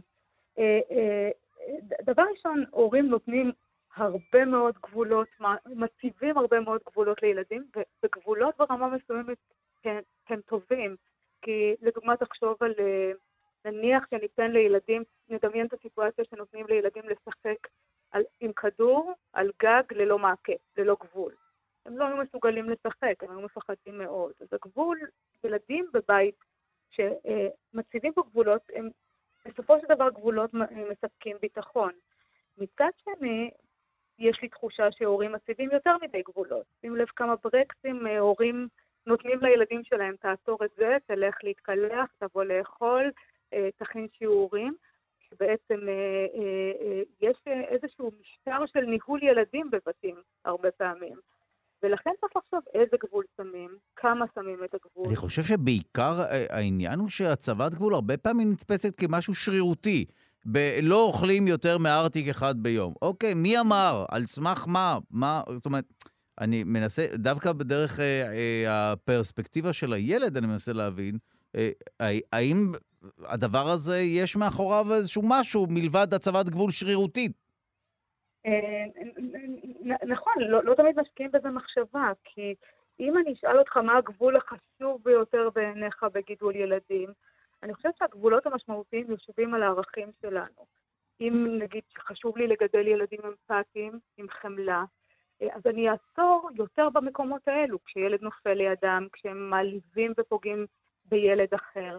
זה יותר חשוב משני ארטיקים ביום, אני חושבת. אבל לא תמיד משקיעים מחשבה בזה, מה, היכן אני עוצרת והיכן אני מאפשרת זרימה לילדים שלי. ולכן זה מאוד נכון, העניין השרירותי. אני חושבת שצריך להשקיע הרבה, הרבה יותר זמן בגבולות, ובעיקר ללמד ילדים לפתח גבולות מתוך עצמם. כלומר, לשאול, לשאול את הילדים, לנהל שיח עם הילדים על המקומות שבהם אנחנו עוצרים, ומה חשוב בחיים, ומה חשוב פחות, ומה חשוב להם. לדוגמה, שיעורים. בכל בית המריבות על שיעורים הם, כמעט הם אינסופיים, ואינסופיות. והשאלה על למה חשוב לך, מה אתה רוצה להשיג, אולי לא חשוב לך, הם, הם, זה שיח שלא מתנהל בבית. ולכן לטפח גבולות פנימיים זה לא פחות חשוב מגבולות נוקשים חיצוניים ושיטור של ילדים. טוב, אז אם נעקוב אחרי התוכניות הללו, אלה שלוש תוכניות, נכון? צילמתם? נכון, שלושה פרקים. שלושה פרקים, אז מה, אז כן נצא משם לפחות חמושים בכמה תובנות? זה משהו שכן גורם לחשוב? אני חושבת שבראש ובראשונה אפשר לצאת מהפרקים האלו עם הרבה מאוד רגשות חיוביים, כי לצפות על ילדים, בילדים בסביבה הטבעית שלהם, בהתפתחות שלהם, זה פשוט קסם, זה כיף גדול. אז יש בזה הרבה צחוק, אבל יש בזה גם הרבה מאוד עניין. ואני חושבת למידה שאין אפשרות ללמוד אותה, כי את המאמרים האקדמיים לא תמיד קוראים, ההורים בבית, ואם לא עושים קורסים בהורות, על הורות, אז אני חושבת שזו הזדמנות גדולה אולי לחדד מספר תובנות. טוב, מעניין מאוד. אי אפשר בלי ההבדלים בין בנים ובנות. מצאתם משהו שהדהים אתכם? תראה, המחקרים אומרים את זה שנים, אבל קיוויתי, קיווינו לראות דברים אחרים. קיווינו לראות שהסטריאוטיפים המגדריים מעט דוחים, אבל ילדים היו מאוד סטריאוטיפים. גם בגיל ארבע וגם בגיל שבע תפסו בנים כחזקים יותר, חכמים יותר, את הבנות שצריכות להיות יפות יותר ורגישות יותר. חלק מהבנים היה קשה מאוד להביע רגשות ולבכות בסיטואציות מסוימות. כלומר, רואים את ההבדלים האלו, אבל גם גילינו שילדים שהם מראים, מביאים, משיגים גם תכונות מגדריות טיפוסיות לבנים וגם לבנות, ילדים כאלה היו הילדים המצליחים ביותר, ויודעים את זה גם ממחקרים. הטומבוי היא הבת הכי מצליחה והכי פופולרית בכיתה, והבן שמראה התנהגויות סטריאוטיפיות לבנות, בדרך כלל זוכה ללעג, אבל בסופו של דבר מישהו, גם מישהו מגדרית, בגיל עשרים ובגיל שלושים יהיה האדם המצליח יותר, ללא ספק. מעניין מאוד, מעניין איך זה שעדיין ממשיכים, איך הסטריאוטיפים האלה ממשיכים להיות מונצחים, כי הייתי בטוח שהדורות, ודאי הדור שלנו, כבר לא ירדל, יגדל את ילדיו על ערכי אותם סטריאוטיפים, אבל שוב, הם מוקפים בהרבה מאוד מידע, לא רק שמגיע מההורים, אני חושב שזה גם מגיע מהתקשורת, מסדרות, מיוטיוב וכו', זאת אומרת, הם מושפעים בחברים וכו'. נכון, נכון. חלוקה מגדרית לצבעים, מדברים קטנים שאומרים להם, איך שמעצבים חדרי ילדים בצורה שונה, בין בנים לבנות, מהדמויות במשחקי מחשב. באמת, יש הבדלים מאוד מאוד גדולים. המסרים, מסרים בסביבה עדיין מנציחים את הסטריאוטיפים האלו. לסיום, את ממליצה על גידול ילדים, או שלוותר על התענוג הזה? לגמרי, לגמרי. המחקרים מראים שאנשים שמגדלים ילדים מאושרים יותר מאנשים שלא מגדלים ילדים, וזה חד משמעית בעולם המחקר. אז אני לגמרי... לגמרי ממליצה, עבורי זה מקור האושר הגדול ביותר בחיי. אוקיי, רק רציתי לסכסך בינך לבין אותם אנשים שלא רוצים לגדל ילדים, אז הנה, את תותקפי בקרוב עם טוקבקים הרסיים, כמקובל.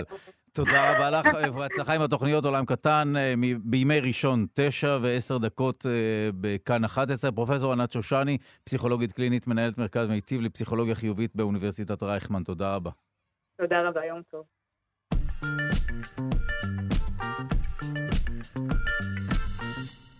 אתה כבר שאלת אותי ועניתי. מדוע שאלה, התשובה אחת לא מספיקה לשאלה.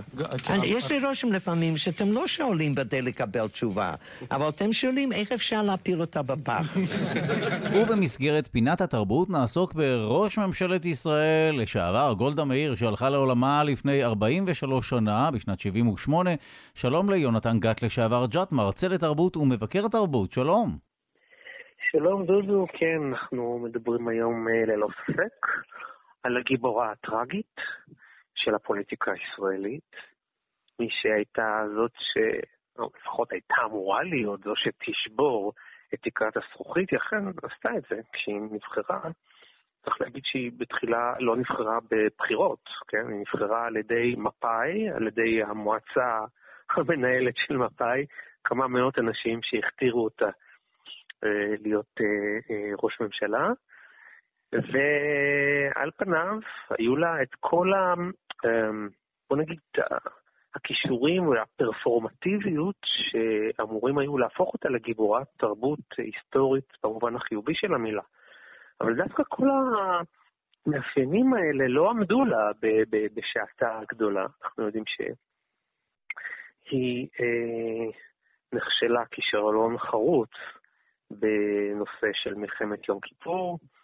נכון שיש כאלה שאומרים שסביבה היו גנרלים ורמטכ"לים ואלופים שכולם אמרו לה לא תהיה מלחמה, לא צריך להתכונן, לא צריך לתקוף וכדומה וכדומה, כמובן מול מצרים. אבל בסופו של דבר היא זו שקיבלה את ההחלטה. ראש הממשלה היא, תמיד הוא המפקד העליון, וכך גם במקרה שלה. ואתה יודע, זה מעניין, יש בה מאפיינים של גיבורת תרבות שהעולם כולו, ובוודאי גם פה בישראל, רואה במאפיינים האלה מין סימנים מאוד אייקונים של דמות מיתולוגית. אם תחשוב על זה... אז זהו, אחת זה לא טריוויאלי שאנחנו מדברים עליה כגיבורת תרבות, מדובר באמת בראש ממשלה או פוליטיקאית, אבל בוא באמת סקרנת, מה הופך אדם לגיבור תרבות, אוקיי? אני, אני רק אתן לך את התוצרים. יש נעלי גולדה, יש נכון. תיק גולדה, יש את המרפסת של גולדה, שדיברו על המרפסת של גולדה כזאת שמשקיפה על מה שקורה בקור בדימונה, כן? יש גלידה, יש גלידה גולדה, ויש שטר. היו גולדות. נכון, גולדה, ב- בילדותי כך קראו לשטרות האלה, נכון? וגולדה של... היא גם המאה, כן? גם, גולדה היא גם המאה הסממן של ה... צפצוק של ההתבחיינות קצת, שהייתה אומרת על הפנתרים השחורים, הם לא נחמדים, על הסתירה של ניקוי ראש, כל הזמן התלוננה, כל הזמן התלוננה והתלוננה, ויש כאן משהו נורא איקוני של סבתא פולניה כזאת שמתלוננת ומתבחיינת. ומצד שני, אישה מאוד חזקה, כאילו, אישה ש... לא מוותרת, מתעקשת, עקשנית, לא יודע אם אתה זוכר שהיה הייתה אמירה כזאת, זה לא בתקופתנו, אבל הייתה אמירה כזאת שגולדה היא הגבר היחיד בממשלה, שזה גם כן אמירה כזאת מאוד שוביניסטית. אז מה היה כן סוד כוחה? זאת אומרת, אתה מתאר פה באמת כל, כל מיני דברים סותרים. מה בכל זאת הפך אותה באמת ל- ל- ל- לאייקון, למרות מלחמת יום הכיפורים וכו'? אני חושב שזה הסיפור ה- ה- שאנחנו מאוד אוהבים לספר לעצמנו בתרבות של עלייתו ונפילתו. Mm. על פניו מישהי שהגיעה מכלום, באמת היא באה מבית קשה יום, אה, שכמעט לא היה בו מה לאכול. היא מגיעה לישראל ועדיין אין לה מה לאכול. והיא מטפסת ממש בשני ה... בשתי כפות ידיה עם המרפקים שלה, במעלה הסולם המפלגתי, כאשר היא חיה בעולם של גברים. אישה שהיא בעולם של גברים זה תמיד סיפור אה, מיתולוגי. אנחנו רואים את זה גם אצל מרגרט תאצ'ר. אל תשכח שגם מרגרט תאצ'ר היא גיבורת תרבות. בזכות מרגרט תאצ'ר, כאילו קם דור הפאנק באנגליה, לא פחות ולא יותר. גם כן הפכה להיות הדמות הזאת של אשת הברזל, אשת הברזל. גולדה מאיר הייתה מאוד עקשנית, היא הייתה אומרת בעיקר לא על כל דבר. היא הייתה, היא, אל תשכח, היא התנגדה לשיחות השלום עם מצרים, יש כאלה שאומרים שהיא זו שהביאה לנו ככה את מלחמת יום כיפור וכדומה. היא הייתה עקשנית, היא לא הכירה בפנתרים השחורים, היא לא הכירה בחופש של הסתירה, היא לא הכירה בפערי המעמדות, היא לא הכירה בזה שיש עם פלסטיני. היא לא הכירה בעובדה הזאת. שמה, זה מעניין, מתוך מה היא לא הכירה, אני מנסה להבין באמת לפצח את העניין הזה. מה זה אומר לו? מעניין. היא אמרה, אין דבר כזה עם פלסטיני. כן, נכון.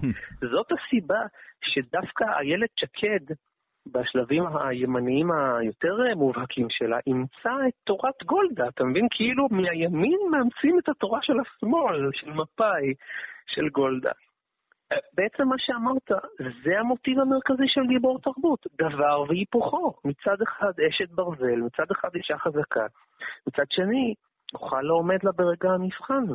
פתאום היא הופכת להיות אישה של גברים. אם הגברים פחדו מגולדה, פתאום היא פחדה מהגנרלים ברגע האמת של יום כיפור.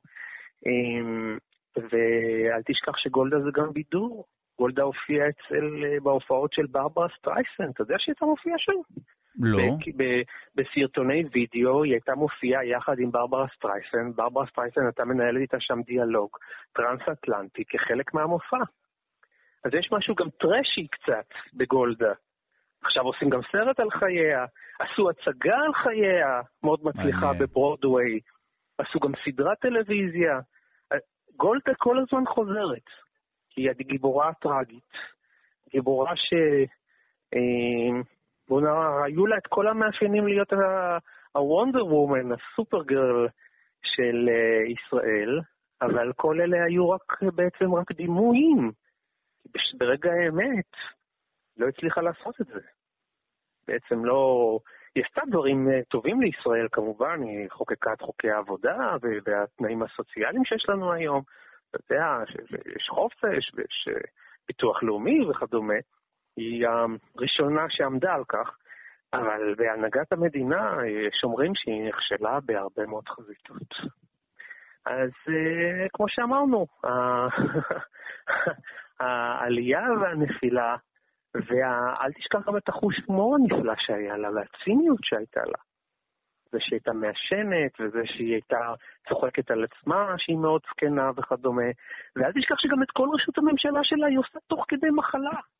תוך כדי מחלת הסרטן. מתרוצצת בין ישיבות קבינט לבין בית החולים, לטיפולים כימותרפיים. ועדיין, תגיד, ועדיין I... היא מאוד קשוחה.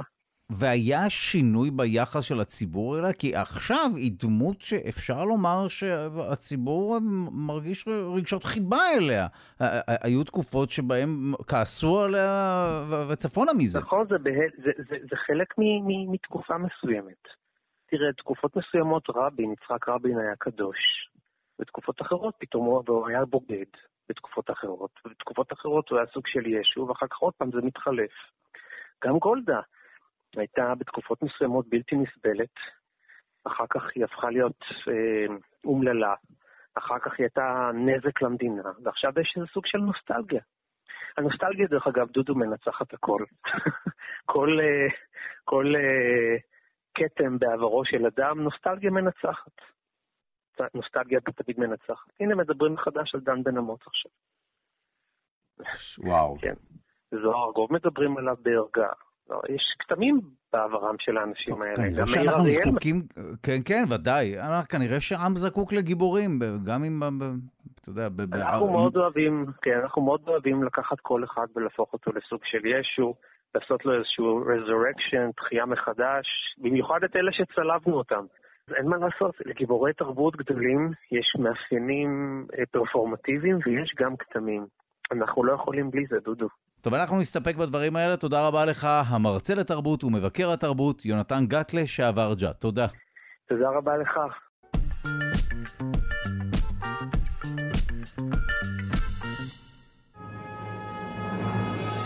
ובמסגרת הפינה ההיסטוריה המטורפת של העולם, נעסוק בקשר המיוחד בין ססיל רודס, אחד האימפריאליסטים הבריטים הבולטים במאה ה-תשע עשרה, ווילהלם השני, קיסר גרמניה.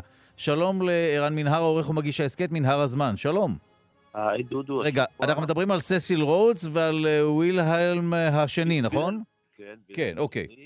בוא נקפוץ ככה בין שני סיפורי החיים שלהם שמצטלבים מתישהו. סיפור אחד מתחיל בבריטניה בשנת אלף שמונה מאות חמישים ושלוש, אז ססיל רודס נולד, והוא למד מגיל תשע עד שהוא היה בן שש עשרה, כי בגלל שהוא היה אסטמטי וחולה באופן כללי, חולני, אז בית ספר החליט שמספיק, והוא רק מפריע, ולכן הוא נשלח ללמוד בבית אצל אבא שלו, הכומר. הבריאות שלו הייתה די גרועה, הוא התקשה לנשום, הוא ירד במשקל מאוד משמעותית, והמשפחה חששה שהוא חולה בשחפת. יש חלק בני המשפחה כבר הראו תסמינים של שחפת, ועל מנת להגן עליו, כדי שלא יידבק, הוא היה צריך לקבל את הטיפול הטוב ביותר. ואז האמינו ככה שאפשר להשיג את הטיפול הטוב ביותר על ידי שינוי אקלים. ולכן שלחו אותו במסע ימי לארץ רחוקה כדי להקל עליו, והוא נשלח לאפריקה הדרומית, ושם הוא גילה עניין בחקלאות, הצטרף לאחד מאחיו, הרברט, בחוות כותנה, אבל הקרקע לא הייתה מתאימה לכותנה והמיזם נכשל. בינתיים, בצד השני של העולם, בברלין, נולד תינוק בשנת אלף שמונה מאות חמישים ותשע, כשסיסל רודס היה בן שש, קראו לו פרידריך וילהלם ויקטור אלברט, שם קליט, קצר, הוא היה צעיר מסיסל בשש שנים כאמור, והוא היה מיוחס הרבה יותר. הוא היה הבן של הנסיכה ויקטוריה, הבת של המלכה ויקטוריה, מלכת בריטניה, ושל הנסיך פרידריך וילהלם מפרוסיה. עכשיו, לא רק שהוא היה נכדה של המלכה, ולכן גם יורש העצר בתור, הוא גם היה אחיין של מלך פרוסיה, ולכן הוא היה יורש העצר בפוטנציה של הכתר הפרוסי, מה שיהיה אחר כך גרמניה. וכשהוא נולד, הוא נולד בלידת עכוז, הוא נותר פגוע, הזרוע השמאלית שלו הייתה משותקת וקצרה מהימנית בכמעט חמישה עשר סנטימטרים, והעיוות הזה השפיע עליו לאורך כל חייו. לא רק שהוא ניסה להסתיר את הפגם הזה, הוא היה גם אחד הגורמים המשמעותיים בהתפתחותו הרגשית כבן אדם. ב-אלף שמונה מאות שבעים ואחת רוז היה בן שמונה עשרה, וביחד עם אחיו הם עזבו את המושבה בדרום אפריקה ונטשו את שדות החקלאות לטובת שדות יהלומים. הם עברו לקימברלי במחוז קייפ הצפוני, ובסיוע משפחת רוטשילד, במהלך שבע עשרה השנים הבאות הם רכשו והשתלטו על כל ענף קריאת רגע, אנחנו איבדנו את המשפט האחרון, אם תוכל לחזור עליו? אני אומר, הם השתלטו על כל ענף קריאת היהלומים בקימברלי, והם הפכו לעשירים בטירוף. אוקיי. וגם וילהם למד באוניברסיטה, אבל בניגוד לרודס הוא גם סיים. הוא למד פוליטיקה, הוא למד משפטים, נצר לבית מלוכה בכל זאת, אז הוא נחשף גם לחברה הצבאית, וזה השפיע עליו מאוד מאוד עמוקות, הוא הסתובב במדעי צבא כל הזמן, עוד לפני שהוא גויס לצבא, כן. ובגיל עשרים ואחת הוא באמת התגייס, באותה השנה רוד מתכוון להיכנס כבר לחיים הציבוריים בדרום אפריקה, הוא היה בן עשרים ושבע, בארגז הכלים שלו, היו הרבה כלים, אבל היה הרבה יהלומים וכסף, והמון השפעה, והוא נכנס כחבר לבית האספה של מושבות הכיף, ולאחר מכן הוא הפך גם לחבר פרלמנט.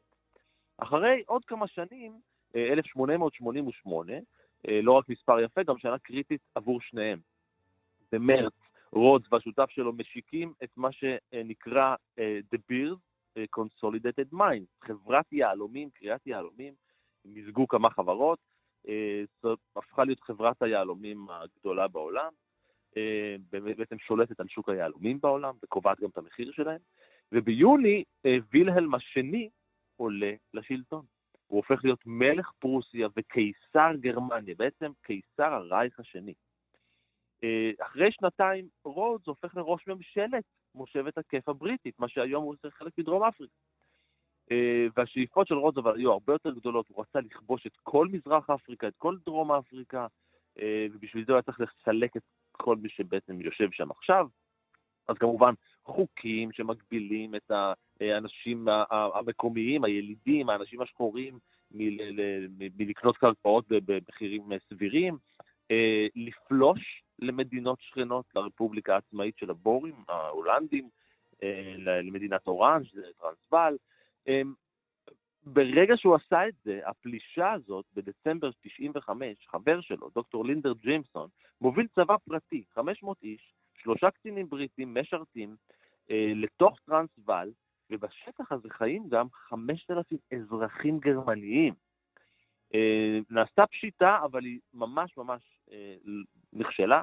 לוחמי המיליציה נתפסו, נעצרו, נשלחו חזרה לבריטניה למשפט.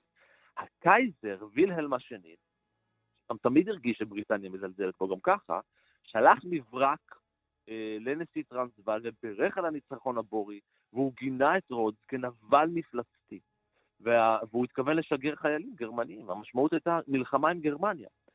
אבל ההתערבות הזאת של הקייזר הייתה אסון יחצני, אה, כשתוכן המברק הזה מתפרסם בעיתונות הבריטית, גל של שנאה לגרמניה מתעורר בממלכה, אחד מיני רבים, מגלי שנאה רבים, ה... העיתונות הבריטית תוקפת את הקייזר בגלל האיום שלו, ויקטוריה נותנת לנכד שלה, הנכד הבכור שלה נזיפה, והמתח בין הבריטים והבורים והגרמנים עולה ועולה ועולה, נראה שמלחמה היא עניין בלתי נמנע, באמת מלחמת הבורים ב-אלף שמונה מאות תשעים ותשע רק מחזקת את חוסר האמון והאיבה, וסיסל רודס ווילהלם השני, פה מתחברים הסיפורים שלהם, רוצים להשתמש אחד בשני כדי לקדם את האג'נדות שלהם. וזאת הסיבה שרודס שולח לווילהלם שני ספרים, ומצרף להם מכתב מתחנף, לכאורה. הוא כותב לו שהוא גאון, ושהאוכלוסייה הגרמנית לא, רק, לא מעריכה אותו כמו שצריך. היום זה נשמע לנו כמו טריק זול, אבל זה ממש ממש עבד. במרץ אלף שמונה מאות תשעים ותשע הם נפגשו לארוחת ערב. רודס פתח בהתנצלות על מה שקרה בטרנסוואל, שזה צעד קלאסי בספר הטריקים.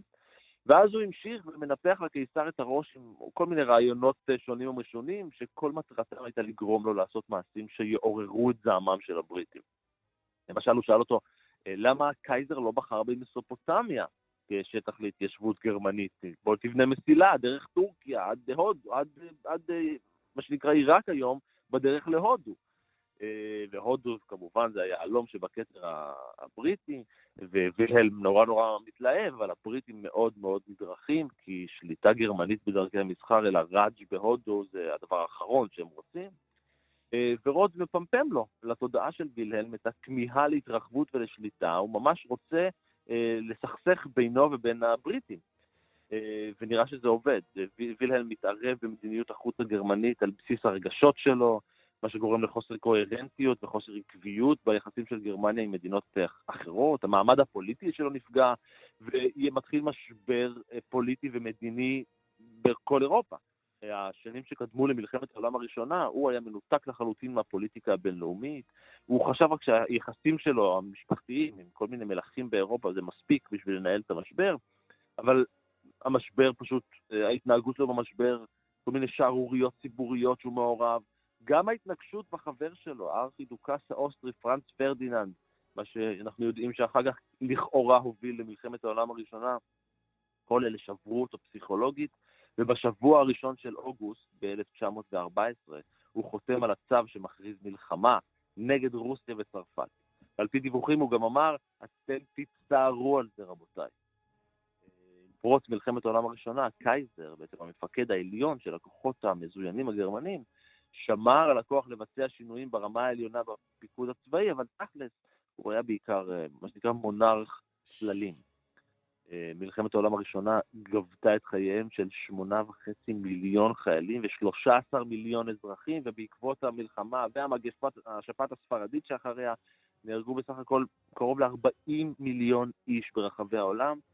הקייזר אה, הגלה את עצמו להולנד, ברכבת של עשרות קרונות עם, עם דם החפצים שלו, ובילה שם את כל חייו בעיר דורן, בתקווה שהעם הגרמני יקרא לו לשוב, אבל הוא הלך לעולמו בשנת ארבעים, שנות ה-ארבעים, שגרמניה, שהולנד שוב תחת כיבוש גרמני.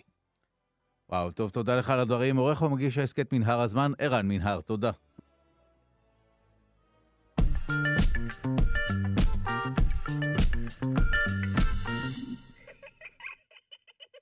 ובמסגרת פינת הניסויים, הפעם נעסוק בכל. שלום לביוטכנולוגית ממכון דוידסון לחינוך מדעי, עם בעל שמחה בוקר, שלום. שלום, בוקר טוב לדודו ולכל המאזינים. אה, אולי אתה זוכר אה, מאיפה המשפט וכל העם רואים את הקולות? במעמד הר סיני. נכון, במעמד הר סיני. אז האם אנחנו יכולים לראות קולות? אה, זה... מעניין, נכון? מאוד, אז... כן, שילוב בין חושים, סיניסטזיה, איך, איך שלא קוראים לזה, זה מאוד מעניין. כן, אבל זה גם בחיי היומיום, אנחנו באמת, אה, אה, שאנחנו יכולים לחוות אותו ממש בחיי היומיום שלנו. אז אה, גלי הקול הם בעצם תנודות של האוויר. כלומר, המולקולות, אתה זוכר שאמרנו שהאוויר הוא בעצם חומר, ויש בו מולקולות, והמולקולות האלה יכולות אה, להיות אה, יותר צפופות או פחות צפופות, וכשהן יותר צפופות או פחות צפופות, זה משנה את הלחץ שלהן. אה, כשאנחנו אומרים להם שהלחץ אוויר גבוה, אז זה אומר שבמקום מסוים יש יחסית הרבה מולקולות ברגע מסוים, ולחץ אוויר נמוך, אז במקום מסוים יש ב- ברגע מסוים פחות אה, מולקולות. ואז יש לנו הבדל בלחצים של האוויר. עכשיו, אנחנו לא יכולים לראות את זה כי האוויר הוא שקוף וחסר צבע, אבל אנחנו יכולים ליצור גלים בתוך האוויר של אזורים עם לחץ אוויר גבוה ולחץ אוויר נמוך, והגלים האלה הם יכולים להרעיד חפצים אחרים שונים שאותם אנחנו כן רואים. Mm. אז בואו נלך לניסוי שלנו. אנחנו ניקח קערת זכוכית ונפרוס מעליה פלסטיק נצמד. נמתח אותו כך שהוא ייצור משטח אחיד, חלק, מתוח ויבש. אתה מדמיין את הדבר הזה? כן, קערת כן, זכוכית? קערה ש... וניילון נצמד כזה, כן. בדיוק, ואנחנו ממש ממש נמתח אותו שהוא יהיה כזה מתוח וחלק. אנחנו נשפוך מעט סוכריות צבעוניות קטנות, כאלה של קישוט עוגה. אני השתמשתי בסוכריות צבעוניות קטנות, אבל אפשר לשים גם, נגיד, גרגרי נס קפה מגורן, או אפילו סוכר, ממש במרכז. אנחנו ניצור מין תלולית כזאת קטנה בעזרת ה... במרכז של הפלסטיק הנצמד, ועכשיו נקרב את הפה לשולי הקערה, ונעשה קול, פשוט נוציא קול שמתגבר והולך, למשל, קול כזה, כשרק השפה העליונה נוגעת ממש קלות בשולי הכלי. אז כן צריך לגעת בכלי, אוקיי, מעניין. כן, אבל ממש ממש ממש בעדינות, ואפשר להגביר ולהחליש את, ה, את הכל, ומה שתראה זה פשוט שהסוכריות מהמרכז מתחילות לרקוד ולקפץ לכל עבר. הייתי צריכה לטטע אפילו את הרצפה אחרי זה, זאת האמת. עכשיו, מה קרה פה? אנחנו בעצם יש לנו אה, בגוף, את מיתרי הקול. אם עכשיו תשים את היד על הגרון ותעשה קול, אה, תעשה.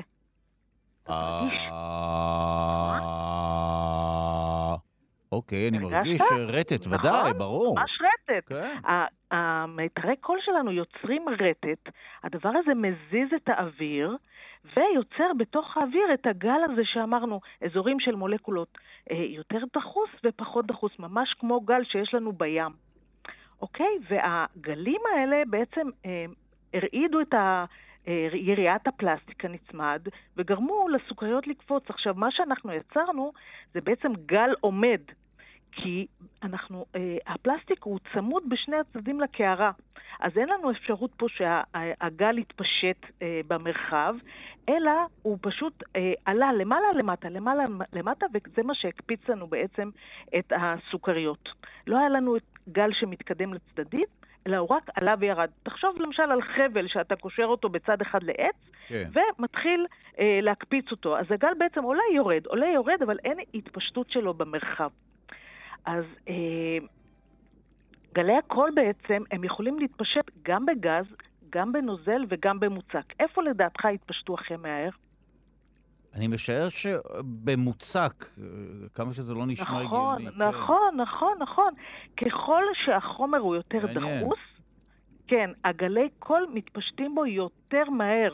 זאת אומרת, אפילו במים הם מתפשטים מהר יותר מאשר באוויר? בטח, בטח, ותכף אני טיפה טיפה אסביר למה אנחנו שומעים גרוע במים. מוכר אמר שאנחנו בשידור חי ונותרו עוד שתי דקות, אז אני אשמח שהכל יהיה דחוס לתוך אותן שתי דקות, כי זה באמת מעניין.